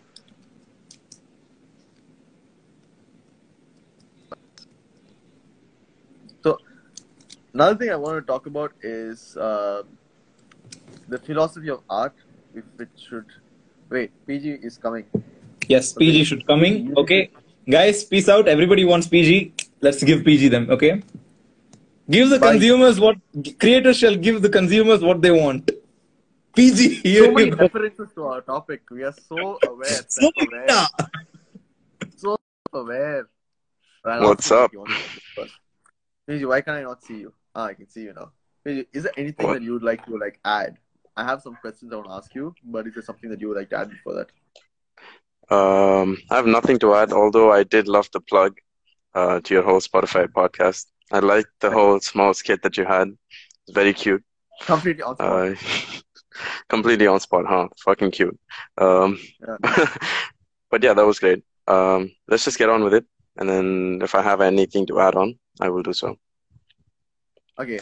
So I have this very, very serious question. Uh, okay. Again, uh, completely based on, I've referenced this work a thousand times on this podcast and with everybody I talk to, uh, Midnight Gospel. Uh, mm. In Midnight Gospel, they have an entire episode about how um, creators and mental illness, where creators, uh, when you talk about creators, uh, definitely in film school or in any art school, they'll teach you that a lot of the great creators have some mental disability. Uh, or they have a, a, a mental disorder or whatever you want to call it. Their mental health wasn't at their best point, right? Yep. Does this make artists feel like they should have a mental disability or they should have mental disorder? And to those who, artists who are going through certain things, are they, are they put into this prison of sorts where they feel like if they come out of it, they will no longer be creative? Okay, great question. And we had like a brief conversation about this a couple of weeks ago, I think. So yes, it's not taught in film school to like actually find a disorder for yourself to work on it as an artist. But there is a point where we're taught about how people were going through a tough time where, you know, artists try to relate their life events or their circumstances to the work that they produce. And that was very prevalent with, you know, when they ref when they referred to a lot of authors, like, uh, you know, Alfred Hitchcock. Or, I mean, let's start with Van Gogh, right? The way uh, Van Gogh was portrayed, you know, he, you know, the fact that he was going, um, you know, his mental health was deteriorating towards the end of, you know, his life and stuff like that. And he made his best piece, The Starry Night, at the end, like when he was imprisoned and stuff. It, it, it just... That so this this this notion of having a mental disability, or you know, uh, you know, some traumatic experience that they're going through in their lives, actually, you know, just really gives gives people like an interesting story story to share about the artist. Like it makes that piece a lot more interesting. It just it, it's like a purpose. It's like a layer to it, you know. It's like, oh my God, he was going through this shit, and you know, it's so beautiful that he came out with it. And they try to create metaphors, interpret the painting or the piece for whatever it is. So I I do think there's a notion among like newer artists as well, because where where they have to show that they're fucked up to actually, you know, uh, to to to to be this elusive, you know. I'm I'm a new artist. I'm like, you know, from the new generation. I'm so fucking cool. You know, I'm gonna make it big and all that. So it's it's it's a sad notion that a lot of artists like sort of work with. But yeah, it, it, it is prevalent in a lot of artists for sure. Do you think like a creator can't get out of it because they, they have this fear that Like, okay, do you feel like a Starry Night? Okay, if uh, Van Gogh wasn't going through everything that he went through, he wouldn't have created the Starry Night. I I believe that is true. Probably he wouldn't have created Starry Night. But do you think he couldn't have created any masterpiece? Do you think that mental mental disability is what made him create, be the creator that he is, or was he just a creator who was going through something? Okay, the men. Okay, the piece that he made, The Starry Night, was a result of, you know, the circumstance that he was sort of put in. Of course, sorry, just give me a second. Oh, wait, wait. Sorry, that was an interruption. It's okay. Uh, no, so what was I saying? Uh, Starry Night. Uh, oh, yeah. The... Okay, the piece is a lot more circumstantial, of course, that it was made in that particular, you know, part of his life because of the place that he was in and everything else. But it doesn't mean he could have, like, not made a masterpiece. It, it purely boils down to the artist and, of course, talent and, of course, their dedication to the form that they practice. So it really doesn't necessarily, you know, involve like like a particular, you know, kind of life phase, stage that they're going through to actually make it a masterpiece. I don't really agree with that. But do you think that artists do have this prison? Sorry? Do you think artists have this prison where when they're going through something, everybody praises their work and everything, so that when they feel like they should, they can't get out of it, and if they do, that they will be left without that, that edge.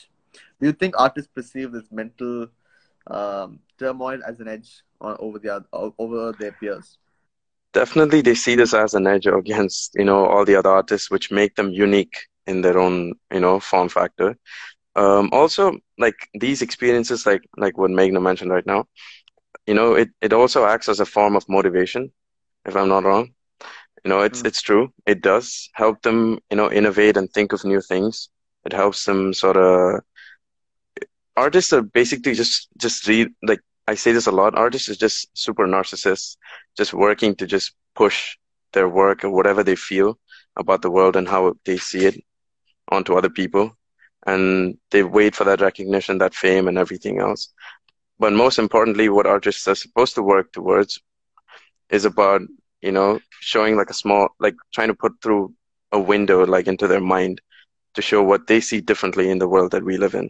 I think that's like the basic purpose of an artist, which is not really, you know, uh, an ideal vital point that a lot of new, new age artists are taking up because they're, they're a lot more concentrated on the fact that, you know, they want people to, like, even when you talked about mindless consum consumption and the other, um, you know, segment, uh, it's, and catering to audiences and stuff like that. That's where you lose an artist. That's where you kind of start, you know, you don't, you're not a creator anymore. You're just in that loop where you're uh, sort of recycling your own shit for other people to just watch, to, for the audience to just, you know, just, just to appeal to an audience. That's not how it works.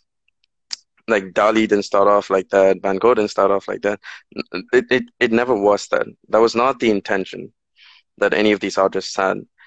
But the inspiration taken from these artists is the fact that, you know, they were kind of fucked up. They, their mental issues helped them. Their circumstances helped them a lot better to be, you know, great artists and masterful legends of their time. Yeah, definitely. Like, um, okay, something that people have said about this topic. Okay, um, let's read it. Uh, okay, first, for Aldrin said, we label mental illness and problems as other when everyone's crazy in their own way. Uh, lol. Uh, there's happiness and despair in both. In that, see, obviously, yeah, but like, um, there's a certain part where it's a mental illness and not just uh, despair. Uh, schizophrenia and depression are definitely mental illnesses, not just uh, despair. Like it's a, as long as it can be treated medically, I would say it should be taken seriously. I, I think that's what you meant. Skill is separate from motivation. Both artists and, and sci- uh, scientists live in that prison. Trauma could be a, sim- a stimulant for art Yeah. In fact, sure. in many ways, I think science and art are more connected than we perceive them to be. Uh, Meghna said, I don't think artists live in that prison. It's surely, like Harini said, a stimulant, but the best artists can perform beside said stimulant, finding stimulation in anything they want to. Van Gogh himself, suicidal, yeah. biggest drawback was his lack of motivation for existence, but he performed, dis he performed, sorry, despite his mental prison, even though he performed from within it. Also, sorry, my autocorrect isn't working. That is, that, exactly. That, that's actually what I wanted, like, that's my question. Like, I think we have sadly put artists on this thing.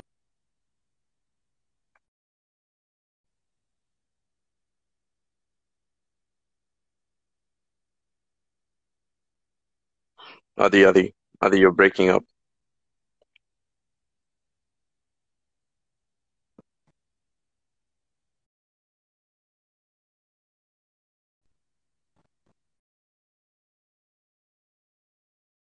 Oh, no. Oh, yeah, what about now? Oh, yeah, you're good now. Let's go. Repeat. Okay. Yeah, so what I was trying to say is, um, I think artists are just, like, they're going to be good. So, if, okay, what I want to come to this is, if you're an artist, right, if you want to put anything out there, and you're going through a certain stint in your life, don't believe that that, that stint is what is making you the, the artist that you are right now. Even if you seek help, get out of it, you will definitely still have that edge over the world. Because that edge is not your mental disability, it's you. Like, every time we learn anything about a person, we are told their mental disability first. Walt Disney had dyslexia. No, dyslexia was something that Walt Disney had, but he was still Walt Disney. It's not the dyslexia that made him. It's Walt Disney who made him. True, true, true, true, true. It's not like every person with dyslexia is Walt Disney. Not every person with depression is Van Gogh. Mm. Like that. So please get out of it. I think also, anyway. sorry to add on to it, I think there's also this one part where um, we see artists and then we talk about, you know, their disabilities or whatever. And then we try to relate that to the talent, which is usually just stuck up to that disability, like you said. But There's there's also a part where, you know, film, like, artists take out things from their lives, you know, to inspire themselves, to create pieces, to, you know, make it feel more personal, to make it feel unique and artistically theirs. So, mm-hmm. like, an example was, um, uh, I hope the audience knows Alejandro Inarritu, uh, the man who made yeah. Amores Perros, yeah, yeah. the, you know, Uh, uh, the Revenant, The Revenant.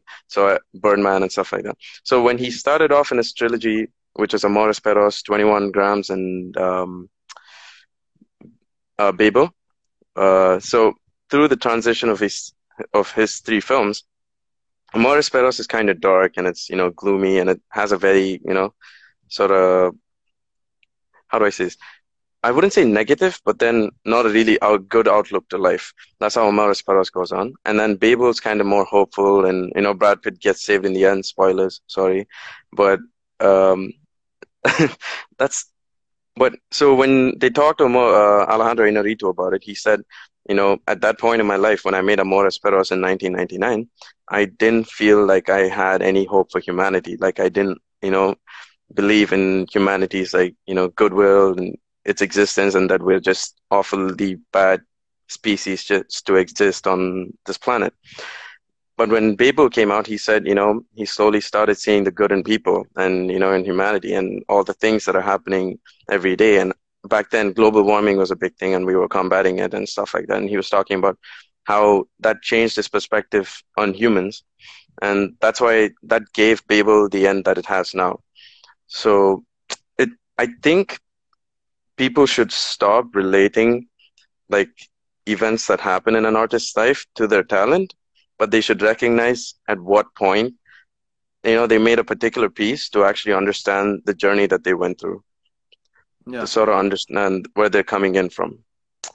So, so yeah, I think it's quite essential for people to understand, uh, you know, that artists aren't just, you know, just messed up people. I think I think we have a very interesting topic going on in the comments where. Uh, Purvesh okay, let's go back to the comments. very interesting thing where uh, it's like a marketing. I mean, no, no, before that, sorry. Mental illness are pretty glamorized for artists. It helps in telling us the story of what that person, I think, they create without being in these states. I think in the end, that is the problem. I mean, Meghna said, I think most of the romanticism stems from trying to sell opinions of reinterpretations as fact. Um, Harini has said, art sells a subjective, sells a subjective crowd. An artist with a story sells a wider crowd. Art is commissioned and the artist commercialized just because it grasps a wider reach. Purvesh has said, it makes sense. True. I, I can artist, what? I, I, I, Sorry. Makes sense. I can artist projecting their perception of the world, and that's why there is a lot of association between their work talent and their mental health. Yeah, I think just this idea of telling a story has kind of uh, tainted this idea of that art piece.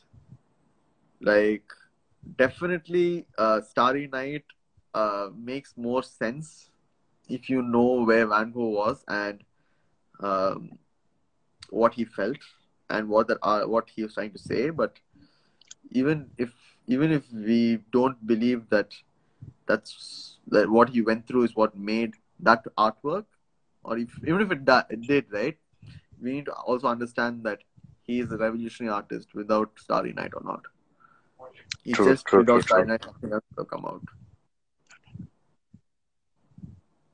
Absolutely, absolutely. Super true. Yeah. And let's go to a, a, a lighter note. Okay. On, underrated artists. Who do you who do you think are some creators that you really respect who are really underrated? Um, is there a particular field that we're talking about? Any field. Any field. Go through visuals. Go to visuals. Don't go to non-visuals. um, underrated artists or sectors of artists? Huh? Like, are we, are we talking about a particular role in, like, you know, like, say, film? A lot of different roles that, like, being neglected and stuff like that, you know, for their importance in a particular film, or... Mm. No, just hey no artists. Artists, minor artists. Artists for the oof.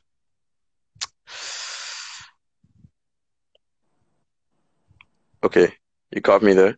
Why don't you get on? let me try to find. Let me try to find some artists uh, that I uh, feel is kind of underrated. I'll give you an example, right? I'll give you an example. Uh, very underrated, not underrated. Okay, it's it's. He is very famous in circles, but is kind of uh, forgotten today. Is um, Tarkovsky, obviously Andrei Tarkovsky. Mm, the, definitely. Yeah, so he is sadly now forgotten. A lot of his movies are forgotten because it doesn't really gel well with uh, today's uh, norm of film. So we kind of just like uh, put him in the past, mm. or. Uh, International artists in general, just international artists are very, very underappreciated. Definitely. Uh, most definitely, yeah. Uh, true, true, true, true. Okay. So to start off with some of the filmmakers, a lot of a lot of Russian filmmakers have been downplayed for the importance of, you know, the, the importance that they have in films to this date, like with editing, with, you know, Um, with metaphors to, to visual storytelling and everything else. And another Polanski, Polanski, um, I think he was talking about Tarkovsky. Uh, Andrei Tarkovsky, huh? Not Polanski. Roman Polanski. um, no, but they've given a lot yeah. to the film industry. Yeah, uh, so they've given a lot to the film industry that we not that we don't necessarily acknowledge that. Like, you know, the average filmmaker, like, or, or the audience would actually understand or would appreciate. So that's one. Um, to going down to, like, artists and actors and stuff like that, right? A lot of, uh, besides looking at well-seasoned actors, like, you know, just sticking to, like, major blockbusters and all that, I think people should start watching Sundance films. So Sundance films or, you know, film festival films, to be more precise. because a lot of these, you know, um, major league actors that you would consider A-list, uh, let's say Jake Gyllenhaal, right? He's he's he's known for his, you know, good looks or his charm or whatever, and you know, some of his m films, and then recently the whole Spider-Man film and everything. Uh, one of his films, The Nightcrawler, is actually very, very interesting.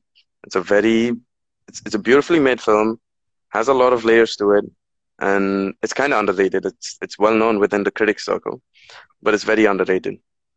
Uh, it's it, it it's it's artists like this when they go out to do films. Um, even with Daniel Radcliffe, right?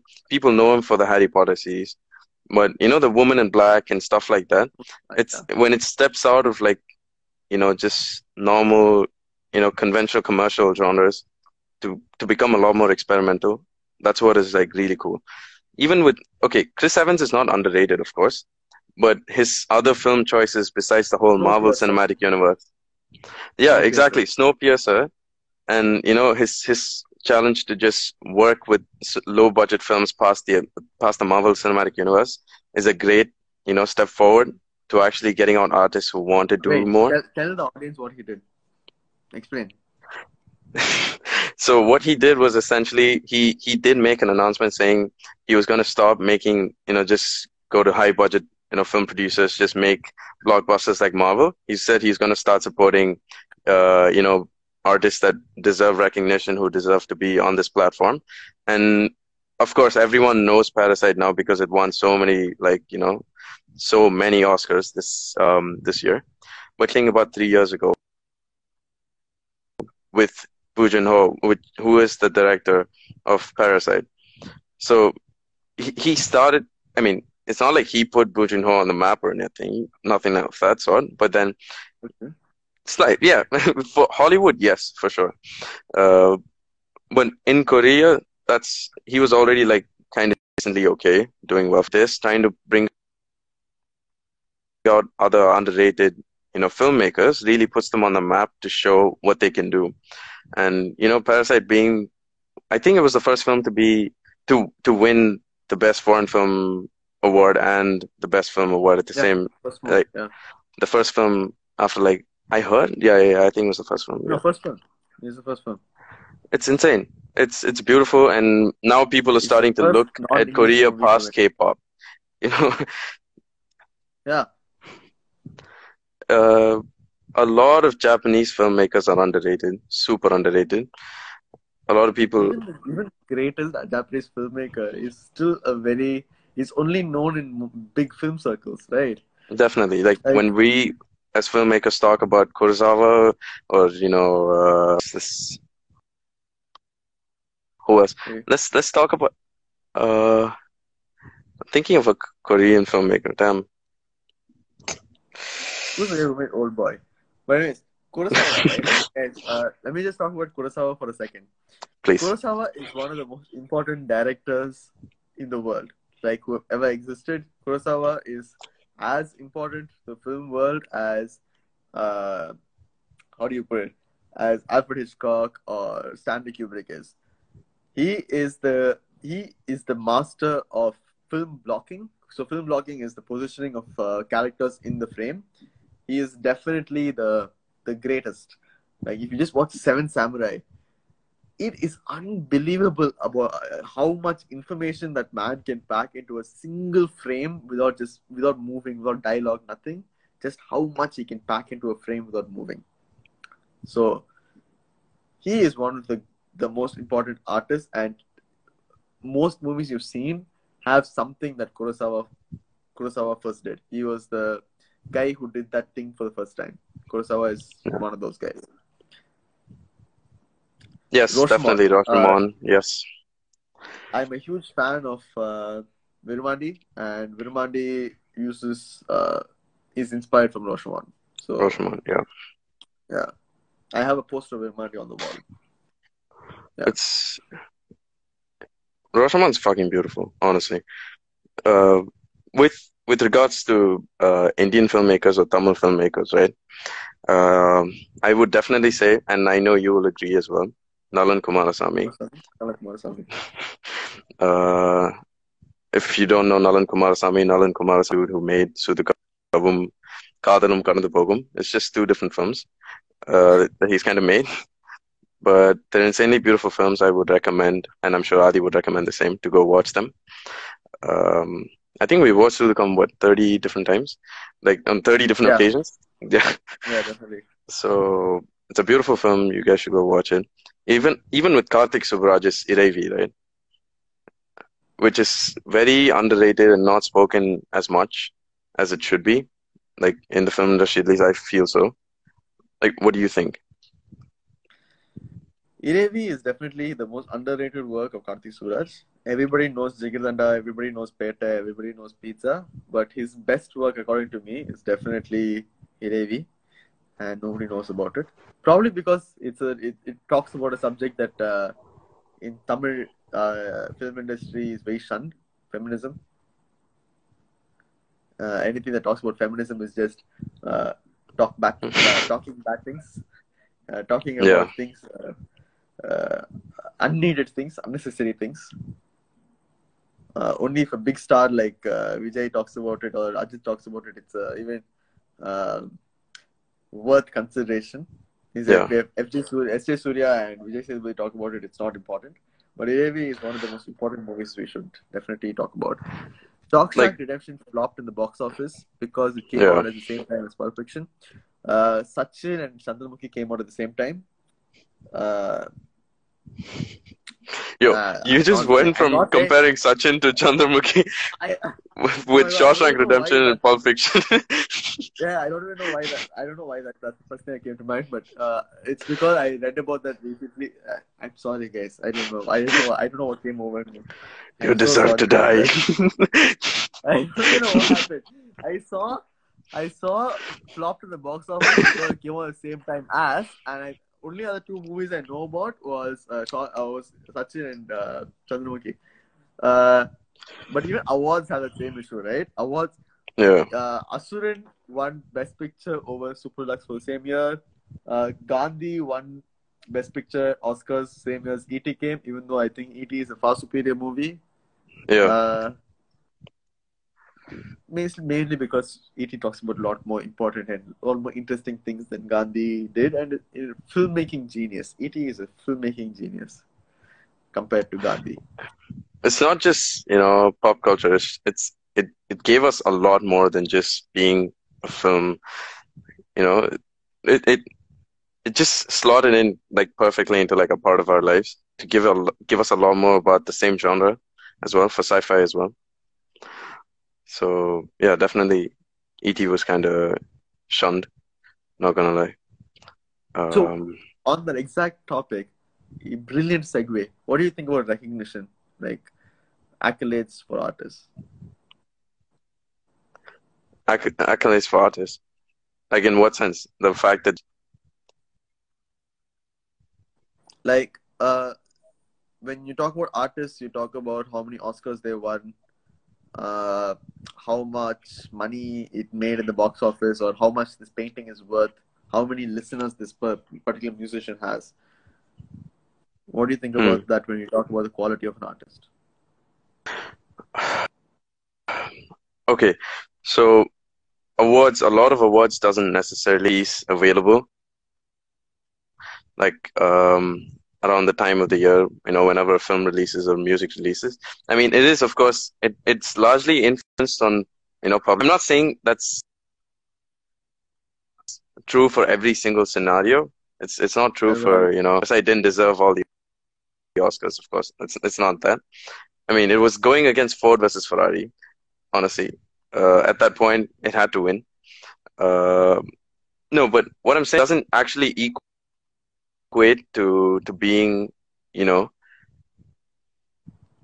bad or or you know extremely good, because even with actors, right, uh, the amount of awards that Tom Hanks has won, and the the, the year Mask released, and Jim Carrey not being you know not winning an Oscar for The Mask is something that I feel was a travesty, and Robin Williams not winning an Oscar was you know was again a big issue with you know, for me with Good Will Hunting, or, you know, Dead Poets Society. Hey, he won. He won for Good Will Hunting, right? Wait, I thought only Damon won. No, he won for Good Will Hunting. Uh, he wasn't even nominated for Good Poets Society.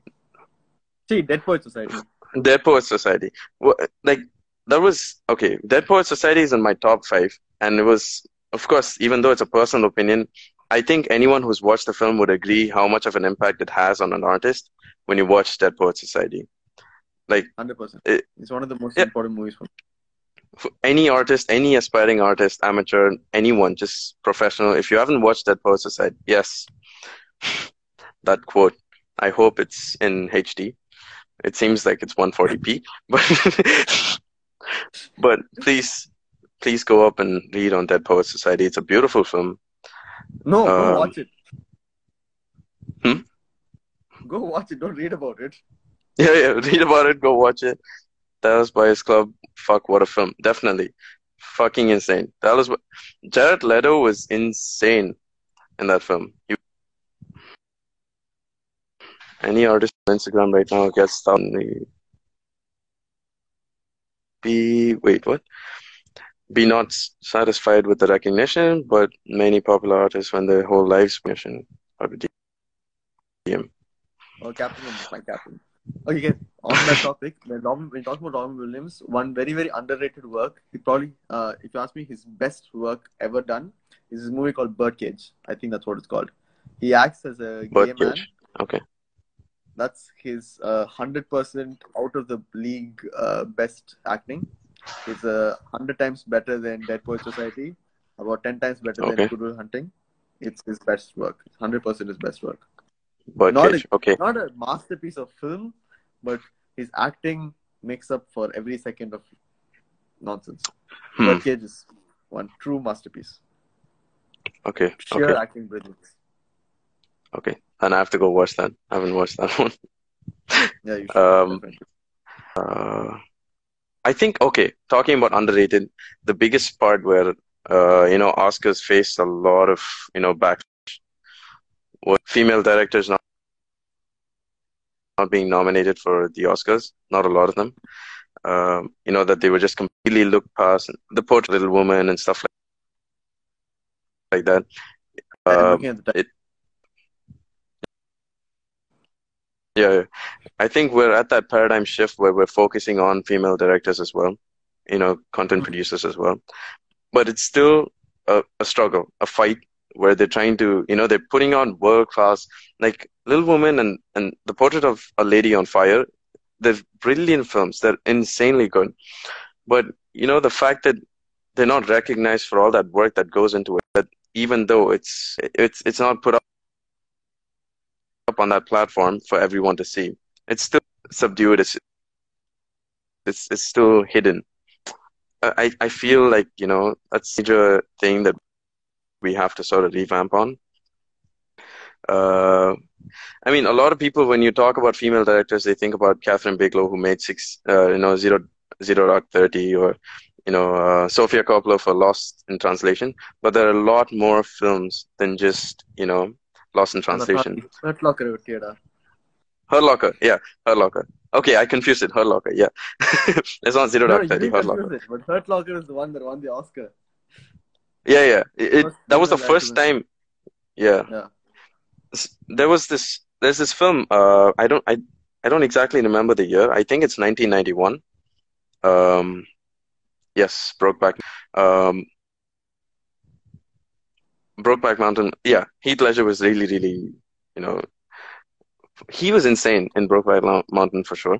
Wait, and it's probably, for me, it was probably Ang Lee's like best film, in in my heart at least. Like he made Life of Pi was insane. It was so beautiful and majestic and all that. But you know, I I, I really feel Brokeback Mountain. Dragon, Dragon would probably be my favorite, but. Yeah, this is probably second. Okay, yeah. Okay, okay, okay. Yeah, yeah, yeah. I, it's it's a tie, but I sort of favor Brokeback Mountain because of Heath Ledger. It's weird. But, uh, I like yeah. the topic. But, hmm? yeah. I like it. I like it because of the topic. At that time, it was a very risky topic, and he still definitely, definitely insane. Um, yeah, as I was saying, nineteen ninety-one, Antonia's Line was a foreign film that got an Oscar. I don't. It's it's kind of underrated. It's it's very, you know, not a lot of people know about it. But that was the first time um, a foreign film, just just a female director for a foreign film, won an Oscar. And it's called Antonia's Line. Please go watch it, guys. It's it's a beautiful film, and the whole film is it's it's feminist counter cinema. Like, you know, uh, it it it revolves in film and stuff like that. And the whole point of Antonia's Line is the fact that this story goes through five generations of, you know, just Antonia's children and grandchildren and stuff like that, and their lives and how it revolves around it, rather than just being no. Not really doing a great job of the film,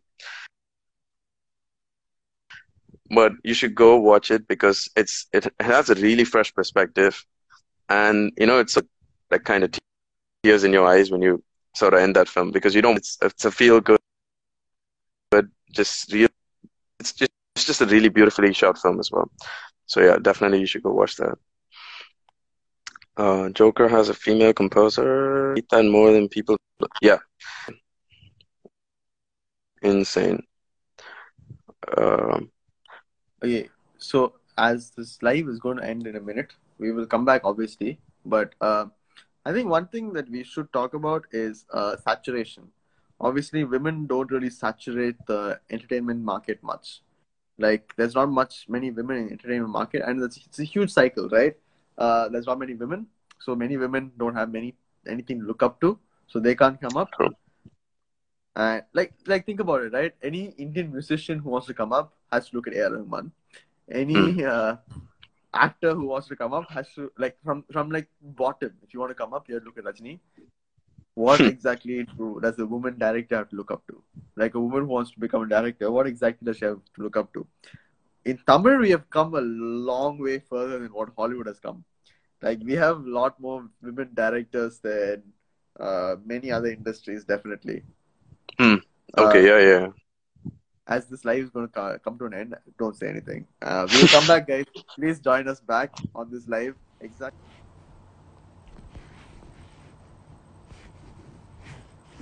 Okay, so we're back on live. I'm trying to adjust my phone. Okay, so we're back on live. Uh, it's telling my followers, P G will be back with us. Uh, so we're talking about women in film.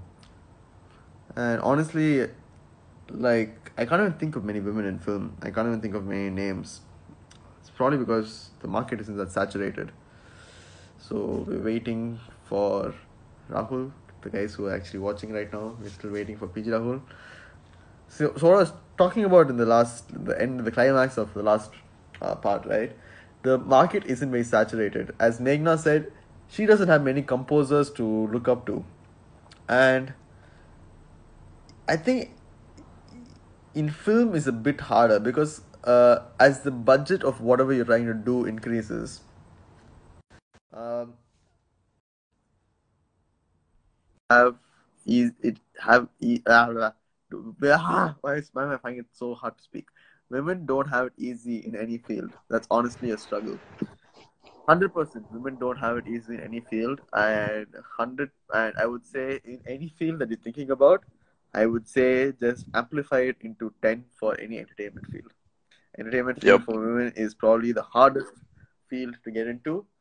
And it's not just women. Any part of society which has uh, taken people to one step further. I don't know. Oh my God, I can't speak. Uh, uh, you just, marginalized. What is the marginalized, word? Minorities. Discriminated. Ah, minorities, discriminated people cannot get into the entertainment field. And if they do, forever they will be typecast and they will be the smallest mistake. They'll always be, the, there'll be a harsher spotlight on them. Take Paranjit. He is, uh, uh, I don't know how much, what can I say? Uh, I don't know what the right words are. But okay, let's say he's a Dalit director who makes movies predominantly about caste and the caste struggle. He's produced movies about the caste struggle like Pariyaram Perumal. And everything that he does, there's just so much scrutiny. Anything that he says, so much scrutiny. Uh, yeah, Pariyaram is just a perfect example. Thank you, guys. Thank you. Uh, he just every simple things that he says in Kala about God or the colors that he uses in his clothing is scrutinized. It's on a whole new level. Mm. And it's only mainly because he's Dalit. We see him, as, like the people who oppress him, see him as this guy who got away. He is the person that got away from the oppression. And when a woman comes up, it's the same thing. She is the person who got away. She is the, pers- the person who escaped. And people don't like these people who escape. Because if one person escapes, anybody can escape. If one person can succeed, any person from that society, that part of society can succeed. It builds this level of fear in the oppressor when they see such people coming up. True. And we have to, it's, it's, uh, there's this saying, I think Desmond Tutu said it, or Nelson Mandela, I don't know. Uh, silence in the face of oppression is choosing the side of the oppressor. And we have to aid these artists who are coming up. Uh, like, Iraivi was shot... Iraivi was a female director, right? I don't know if I'm right. Mm-hmm. Iraivi was made by a female director. Iraivi right? was Karthik Subbaraj. She, Iraivi. Iraivi Sutre. Iraivi Sutre. Mm, wait, I think so. Iraivi Sutre. Wait, let me check. Let me fact yeah. check. And you can find out who that person was. What's that? I need feminism to episode. Oh my god. Spoiler, but feminism episode is definitely on the way. It's uh, in our schedule. You will know, you were supposed to know that once the schedule is out, but uh, spoiler. Okay. We need an entire podcast to talk about the struggles that women go through. A small part of this podcast does it no justice. But our feminism episode is on the way, guys. Calm down, calm down. Yeah, it should definitely be on the way. Yeah, yeah, yeah. Uh, the director was Sudha Sudha K. Prasad. Yeah. Yeah. And Gayatri Pushkar. So I would, and uh, in North India we have the Zoya Akhtar. Sorry, I'm very bad with names. Aparna Sen. Uh, Zoya Akhtar. Meera Nair. Yeah. All these people have made some incredibly yeah. influential films through their timeline, but they're not as appreciated, of course, for obvious apparent reasons. Dick world. Not gonna lie.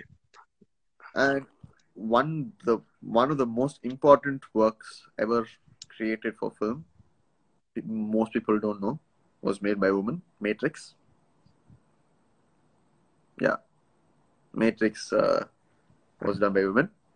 Uh, I don't, I don't care what you consider that, movie, but uh, as long as they consider themselves, yeah. But yeah, so I think. If somebody wants to come up in the film industry, look up to all these people, and these people will be, you can be on the path that these people paved. True. Yeah. I mean, what is what? To come back to Paranjit, right? To compare Paranjit and his ways and, you know, all the motifs and themes that he works with in his films, in a weird way, I'm not saying, I'm not comparing like verbatim, but then Kamal Hassan has this standard of, you know, throwing out his themes, his beliefs, and influences through his films and how he sees the world. I mean, of course, as an auteur, that's what he does. Uh, but in a way, there are some, like, you know, uh,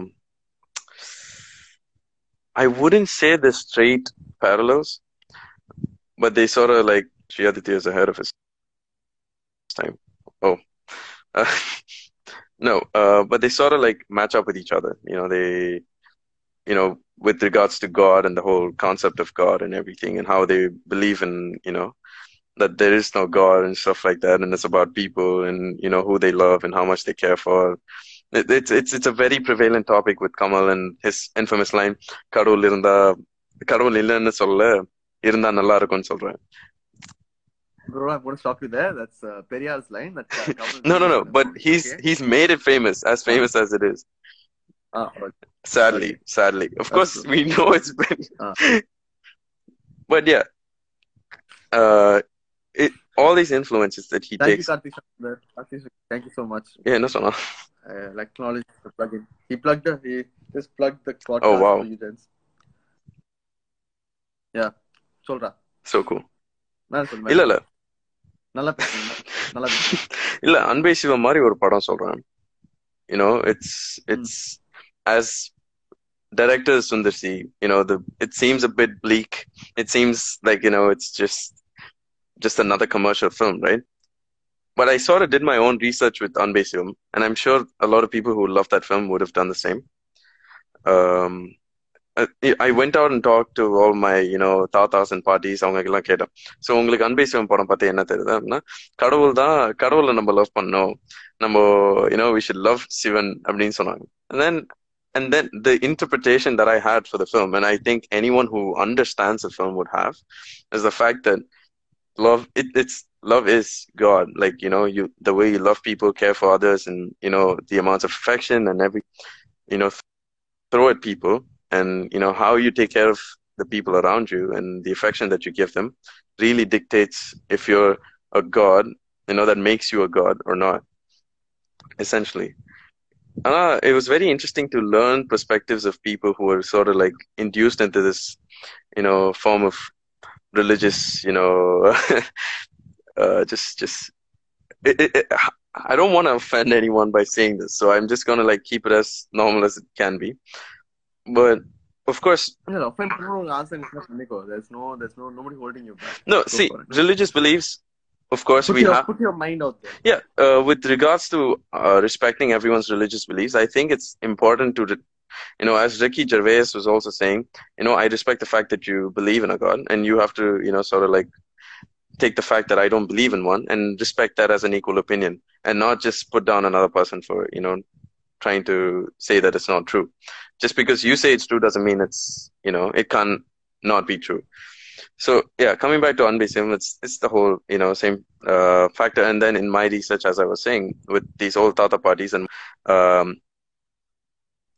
my mom's side. So if you know that they're my mom's side, the Tamil Brahmins, they they they've grown up with, you know, listening to uh Ganapati Mantram every single day of their fucking seventy-one years of existence. So, you know, Ganapati Mantram and the and they were solvangale whatever they listen to in the morning. So yeah, nalla solringa nalla solringa nalla solringa. So yes, is my God as well for Leon. Hey, don't get distracted. No, Ricky Gervais is cool, man. Hey, nah, no no no. So as I was saying, all these people are Tam Brahm, and this is like pure, like where a level filter Tambrampo. And then, you know, I talked to them about Anbe Sivam and Super Deluxe, which is incredibly controversial in that household, and I had to leave because, you know, they started screaming and shouting and calling me Abish too and all that shit. So andha mari oru nalamai irundhuchu. The thing is, they refuse to accept uh, a level of uh, progressive, you know, thought that goes into accepting people for who they are. You know, that it's not just about, you know, um, people's sexual identities or genders or, you know, uh, sexuality. It it also, there's an underlying factor in India where, you know, we have this huge race of bigotry where we, you know, shun people of various castes and how we don't, you know, appreciate them. For, you know, you know, if someone belongs to a different caste of or a lower caste compared to them, you know, it becomes um, incomprehensible in their minds.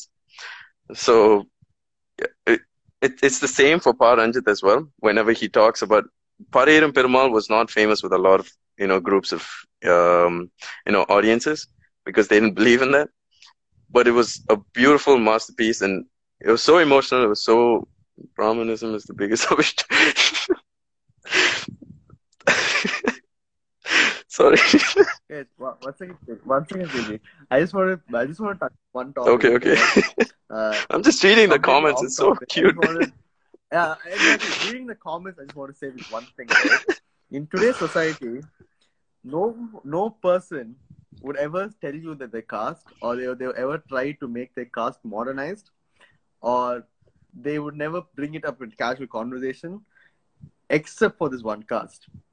Uh, Brahmins are the only people who are capable in today's society Adi, Adi. to even... You're lagging, you're lagging, so you're lagging. Right? Oh, no. Interesting. I'm lagging. Uh, start again. Am I back? Uh, like, Brahmins are the only people who have this privilege to... I hate using this word, but it's honestly, it's a society which has this privilege to even say that um, that they're Brahmin. Like, no other society, no other person would e- even like proudly say that I'm this or that. But you have this caste which even today is proud to say that they're part of this caste. Uh, they still put it in the back of their names. Um, and what? like this, ta- this term Tambram, right? There's no other, there's, there is no, uh, there's no Tam Dalit. There is no Tam anything else. There is only Tam Braham. But son, they was dude. Huh? There is no modernization. Lagging again. We are lagging. It's only this. Uh... Lagging again. Start from the Devas do part. Why am I lagging? Uh, Devas do. Devas definitely have this uh, thing that it was a point where a movie which was supposed to shame the, the Deva ideology was uh, taken up as a Deva philosophy. Deva Mahan. Uh, but No, we lost you. Idea of this... Uh, what? Yeah, they were philosophy community. ah, they were philosophy, nah. So basically, a movie was made to shun the idea of the Devar um, philosophy. This Devar idea of Devar Patra and Devar Veeram, Devar Mahan. But Devas literally took that very positively and they took out the part where it's supposed to shun them. And they took it as a pride film, yeah. which is very weird. But uh, sadly, uh, oh yeah, sorry, I forgot to mention the move, uh, movie, uh, Devan Mahan. Uh, but one hundred percent, just this term Tambram and identifying yourself as uh, Tambram or Brahmin is doing as much damage as any caste system or any caste creed has ever done. Uh, Nobody, ident- if nobody needs to identify themselves as any caste, uh, nobody needs to identify themselves as Brahmin. There is no such thing as a Brahmin. There is no such thing as a Dalit. You don't need to identify yourself as any caste at all. I think that would be doing more good than harm. Truest words spoken. Yeah. Now coming back to arts. Coming back to what? On the other. Coming back to arts, uh, controversial topic, Adu, that, that is also made by creator, whoever the creator may be. So, uh, cast. There's a. I watched Amedi Pade, guys. Uh, uh, you guys recommended Amedi Pade. It was quite trash. uh, honestly, it was just like watching a podcast. The movie is a two and a half hour podcast between uh, Manivannan and. Uh, Sathiraj, uh, Vadakku is not. Yeah, uh, please. Is just a North Indian person. Mm. Uh, so, Amedi Pade is a movie about politics, uh, directed by Manivannan. But uh, it was Sa- Sa- Sathiraj and Manivannan in the movie. It was basically like a podcast, Machan. Like, seriously, it was quite annoying after a point. Oh, dear. But one line I liked a lot. Yeah. Uh, it's, it's, it's a must-watch movie just because some t- some things that they say. Uh, one thing that they say is Sathiraj asks, uh, Manivannan asks, who created caste? And Sathiraj says, Mandram Odhram Kandupidichu, Mandriyargal Kai, Mandriyargal Kaiyandiya. I'll translate because I can't remember the exact line. Kaiyandiya. So basically, the uh, people who say the Mandrams invented it, and now the ministers are using it. So might as well not use it anymore. Fair enough. Oh, oh, we yeah. have to go back to female saturation. Do we? Okay. I mean, someone requested it. Who was it? Uh, I think Meghna. Or Puri. I mean, to I saw it long time ago. To fix on that, either could have, like the whole casting and identifying as that thing could have, to take from a real personal experience, and you know this story, you've heard it like, you know, three or four times. Like the fact that I'm half split between, uh, you know, different cultures or, you know, castes, as they say. Telugu and Tamil, hmm. there is this, you know, there was this one thing that my parents didn't want for the both of us, me and my brother. So it, it was trying to put in this cast name back to, you know, like right behind our names. So there was one side of my family who was fighting for the whole Rahul Reddy thing. And then there was another side of my family who was trying to fight for the whole Rahul Iyer thing. So essentially it just came around to, you know, going in that influx where they were actually pissed. But my parents decided that they didn't, to give you a little bit of a backstory, they, you know, it was a whole, you know, they fell in love and everything else. And the one thing that kept them apart was, you know, the caste that they were related to, technically. So, you know, they said, fuck that thing that kept us away for so long before we got married. We're not going to support that. In a way, that's how they sort of started going against caste, and then they learned a lot more about it. So it, I, I guess it was a, a bold choice for them to, you know, piss off both families to make it. You guys call me P G, but the whole, I hate it. I absolutely hate it. I hate the fact, you know, anyone calls me P G, you guys are fucking dead to me, okay? but I, but I appreciate the, you know, I'd rather be called P G than be called, you know, Rahul Reddy or Rahul Iyer. Uh, because it's, it's important that we start, call, you know, recognizing people, caring for people, and, you know, actually just relating and sympathizing, also empathizing with people, for which is just human beings and nothing more. You know, not a Dalit, not a Brahmin, no nothing. It's just for, you know, that the person they are. Okay, yes, caste, feminism, religion, yeah. The same episode or three, three different episodes. I'd love that. It should. I think three different episodes, yeah. It should definitely be talked about, for sure. So I've been watching a lot of Malayalam movies recently.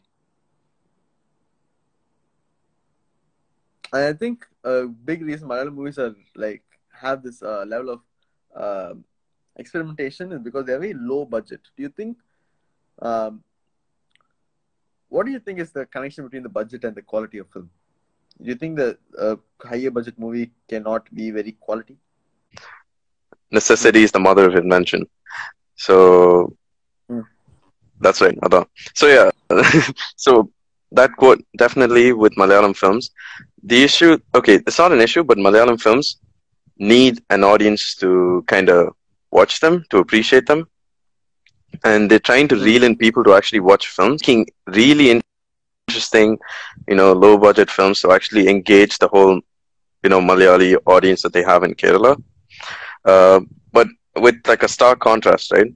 If you look at the Telugu industry, which I kind of watch every once in a while, I know Manvi does definitely, but I'm not saying the films are shit, but they kind of are. Um, it's just, it, it's it's the whole audience just works towards, you know, the they just what they come in with as an expectation is to just watch, you know, um, the actresses dressed in like real shiny, tiny clothes, and to just dance around, be this, you know, belle of the ball, and the hero just, you know, automatically swoops in, saves the whole country or some damn bullshit like that. It, you know. It's it's not it's not to shit on that kind of genre of commercial whole commercial kind of definitely, like, you know, the audience uh, or the demographics that they're trying to reach have different, you know, necessities and different things that they want to see as a part of their entertainment quota. So Malayalam really doesn't have a particular, you know, opinion on films, so they're making. And of course, yes, as someone mentioned, more expressionistic because they're commies. Are Malayalam films more expressionistic because they're commies? Uh, do you want to take that? I don't think so. I, I don't think like.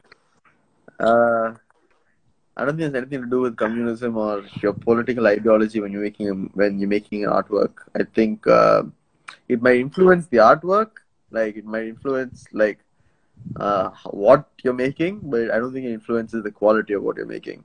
Um, I think it makes it... Tamil movies, we are very capitalist. More expressionistic because it's, uh, you know, communistic. Yeah. Like, look at Tamil Nadu. We have a lot of uh, expressionistic work. Uh, okay. like we have a lot of expressionistic work in Tamil, but uh, we are very capitalist society. We are we are completely capitalist as a society, but we still make movies like Andrei Sivam and Super Deluxe. We will talk about uh, just underrated film and film genres later. We have that planned. So I think Malayalam films will be in that. Yeah, way. Definitely. Joke question, but also think about freedom, and censorship, yada yada. Don't talk about censorship also. That's also planned. So censorship?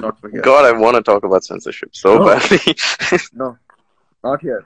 Not here. That's for another day. For another time. We will lose content, guys. We will lose content. For another time. I'm sorry.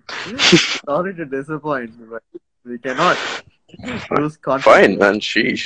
Damn. Yeah. So, yeah. Budget and film. Come back. Uh, what was it talking about before this? You were, you were talking about... Uh, they have to reel in the audience. Oh yeah, different. So yeah, whatever the audience wants is what they get. Telugu and all. And then it goes back to the whole media consumption cycle that, you know, the other segments talked about when, you know, Aldi and Purvesh was talking about. That it's catering to the audience, and the whole incentive is to make that that that profit, that margin right there for Telugu films. So when they put in, like, uh, one of my buddies from, you know, the Mind Screen Film Institute, he worked in a film. The budget was some eighty crores or something. They ended up making four times that uh, in the box office. And then there's another one from Mind Screen as well. And he's in Kerala. A lot of Malayalis come into Mind Screen. And um, he actually worked um, in trance. So the, the scale oh, of... Damn. That's an amazing movie. They couldn't afford basic lights in that film. In some portions, like, all they could afford was, you know, of course, Fahad Faso. There were some days where they can actually get proper camera setups and lighting rigs and sort of... You can see it. Like, technic- if you're like a technical filmmaker, you can sort of see, you know, that they've tried to make do with a lot of things that they have. It's, it's a lot of makeshift, uh, you know, going on there. But... you know, any day, I would watch Trance any day over any of those, you know, bottoms, any day. Yeah. So, I, I guess, in a way, to answer your question, yeah, definitely, I, I think, you know, when you put a constraint on resources you have, you definitely come up with something a lot more. But it also, but with films, it, it depends on the audience that you... Uh, wait, um... one of the greatest quotes, which I can't really remember, is uh, Orson Welles. He said, the, I think the most important thing, or the most important thing for art or film is limitation. Limitation is the something of film. If you guys want, just go look it up. Orson Welles is the guy who made Citizen Kane. Orson Welles, yeah. And he is kind of the, he's kind of the godfather of, uh, he wrote the uh, manual on editing and film technique. And the great one of the, it's not as the greatest uh, film made, arguable, but uh, it's that's what people regard it as. Uh, Citizen Kane. Kane. It is unbelievably low budget. It is, uh, bro. I started this conversation because of Kumlangi Nights. That's the, I just watched Kumlangi Nights today. That's why we came here. But anyways, such uh, a nice one. Uh, Citizen Kane was so low budget. There are documentaries talking about how low budget that, that movie was. But because the movie was so low budget, they had to innovate ways that we still use today.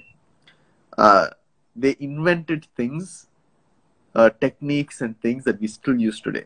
And that, I think, uh, okay, one way that they, one thing that they invented. So there's one scene where uh, Citizen Kane is giving a speech, Orson Welles giving a speech, and there's a crowd listening to the speech. But obviously, Citizen K- like Orson Welles could not afford a crowd uh, to fill an entire stadium to listen to him. So what they did was they, they uh, I don't, P G, do you know this? Or you want to talk about this if you know? Wait, wait, wait. You're uh, glitching. Like, you're sort of stuttering. Enache? Uh, do you know how they shot the crowd scene in Citizen Kane? Oh yeah, so back then, back in the day, there was not, there was not a lot of graphics. Uh, per se, for you to just work on that, and it was all a set. It was not, of course, there were not like a thousand people sitting in that auditorium watching Orson Welles speak. The stage and the people on the stage were real. Everything else was just like a set, and then just they just recreated it in the film. So that's how they did that. Rapavi, correct us, right? But if low, low is low. Okay, this I. There's not much I remember about that. I remember about I remember okay. a lot of so cinematography things. If we want to talk about. Rapavi. Okay, so all they did was they took that frame and then they cut out uh, literally on the frame they uh, cut out the piece where the crowd was, and then every time they just made that crowd move through the frame, and they reshot reshot and it stitched the entire frame together. So it, if you see, it's actually the same people in different parts of the crowd, and that's how they shot that mm. scene. And that's exactly how almost all movies today are shot. That is how Endiran was shot. It was, I think, three hundred people just made to sit in different, different places in Endiran two point oh. The last climax, it's not graphics. They're all real people. It was not graphically created. They're all. It's low-budget graphics restitching for Citizen Kane. Yeah. Oh yeah, Night no of the notices. Living Dead, definitely, Sorry, definitely. No uh, Night of the Living Dead, yeah. Um, What are some unbelievable low-budget movies? Like, you wouldn't know that it's a low-budget movie. Uh, Blair Witch Project was super low. Blair Witch Project, yeah. Blair Witch Project was super low. The only thing that they had going uh, for them was the whole marketing thing that they... The, the marketing scheme that they had in place for the film. Insane how they just yeah. pulled that off. Uh, Night of the Living Dead, uh, definitely low-budget. Um... I think Sudhu Kavum was made with one crore. Three. Yeah, Three, that was, I think that was the budget as well. I think, I think one, one, one not somewhere, yeah, very low budget. Um, it's one of Tamil's greatest movies. Uh, this is other. Yeah, Nolan physically recreates a lot instead of using V F X. Uh, Nolan is very high, heavily inspired by Stanley Kubrick. Stanley Kubrick also did not like V F X. Most of Stanley Kubrick's scenes are real. Oh, one of the most important, uh, one of the most important low-budget films ever made, Star Wars. Oh yeah, Star Wars is incredibly, incredibly, incredibly low-budget movie, to the point where, uh, what do I say? What is the lowest budget thing about Star Wars? Most of Star Wars is not graphics. I don't know if you guys know. Most of Star Wars, the first one, uh, was not graphics. They actually just made scale models of everything and made them stop motion. The first Star Wars, uh, I, I, oh my god, guys, I'm so sorry, I forgot what the first Star Wars is. I think New Hope or something like that. Was stop motion, and they just a person was inside the set, under the set, which had a trap door, and they used to take a picture, and then he used to come out, and then move it, and then go back in, and then they just had to do that. It is unbelievable. It is unbelievable. It was insane, and. It's completely insane. Uh, yeah. It's unbelievable. George Lucas is one amazing movie. Uh, uh, quick trivia. Uh, the last guillotine killing, the last, last guillotine uh, uh, execution in France was the same year the first Star Wars movie released. Oh. Oh. Yeah. That's how recent people... Massacre, yes. Stopped off. Yeah, a lot of horror movies are very low budget. Saw is also very. Saw is super low budget. Yeah. Uh, if you get, if you guys want to know how low budget we can go, watch the original of Saw. The original of Saw is actually a short film made by the same director.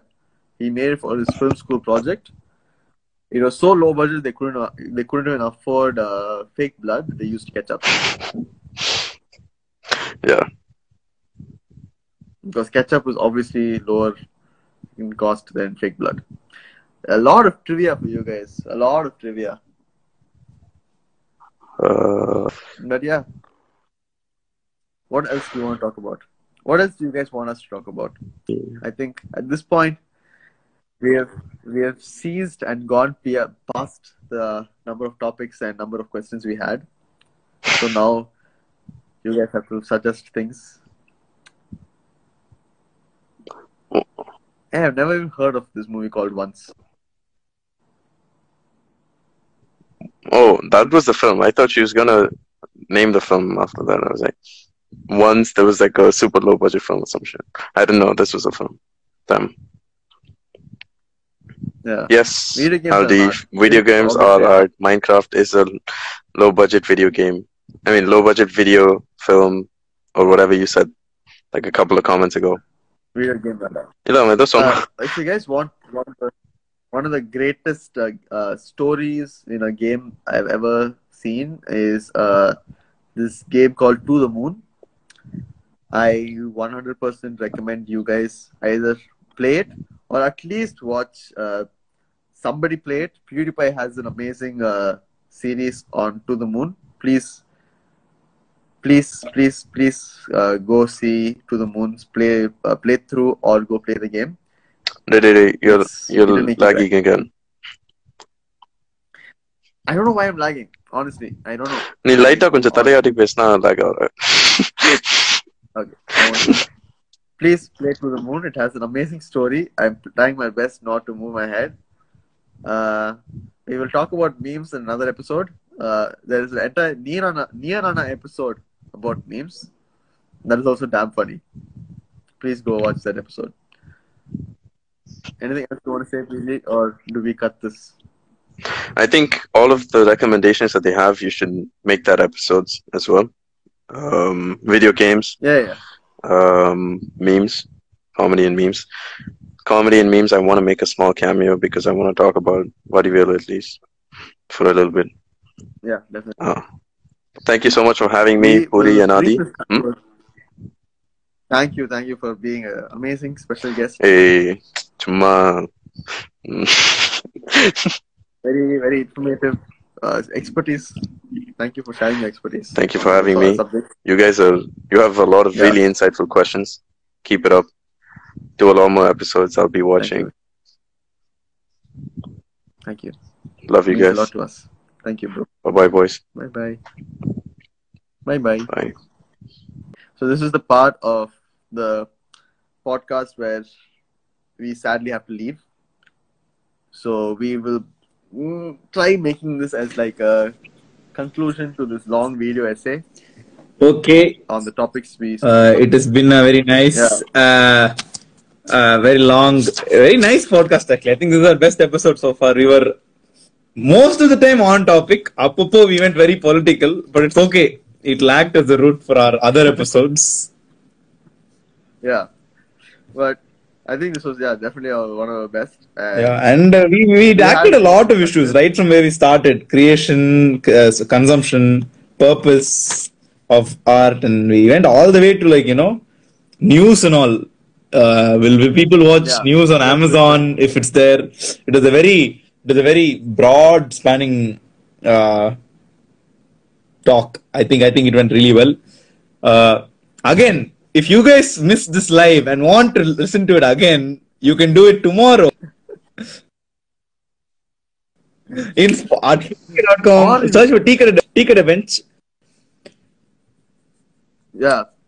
And video format will obviously be on one of our pages and maybe eventually on another Instagram page. It is in progress. Uh, uh, okay. Muchallama. Yeah. Yeah. Okay. Thank you all for thank you all for joining us. Uh, thank you all for the shout outs. This also means because I thank you, you have to do it. Yeah. Uh, so please go do it. Please shout us out. Uh, thank you all for listening. Thank you all for your inputs mainly and this interaction, which is only possible in such a podcast. Yeah. Uh, really amazing. This this this thank really I know very cliche for every kid today, but really possible because of the audience now. Where level you actually brought it up. Like my yeah. aunt now is paratifying me for this. நான் நல்ல mark எடுக்கும்போது கூட இந்த மாதிரி பாராட்டுனது இல்லை எங்க குடும்பத்துல. That's how good you guys have been. Thank you so much. Yeah. yeah. Uh, I I've got a lot of uh, people texting me and telling me about this podcast, and I think we've really improved on this interaction between you guys. I wouldn't really say our work. It's just interaction for to you guys. So yeah, yes. very humbling. Yes, thanks a lot. Okay, Kadesa Dilamadi. Yeah, yeah. Please uh, shout us out. Uh, go to Spotify. follow us. Please give it a listen. Download the app. Make it look like you guys are listening to it, so the platform knows that we're interesting. It'll be nice. Okay. Pade sathirla. Yeah. Nandri. Vanakkam. Vanakkam.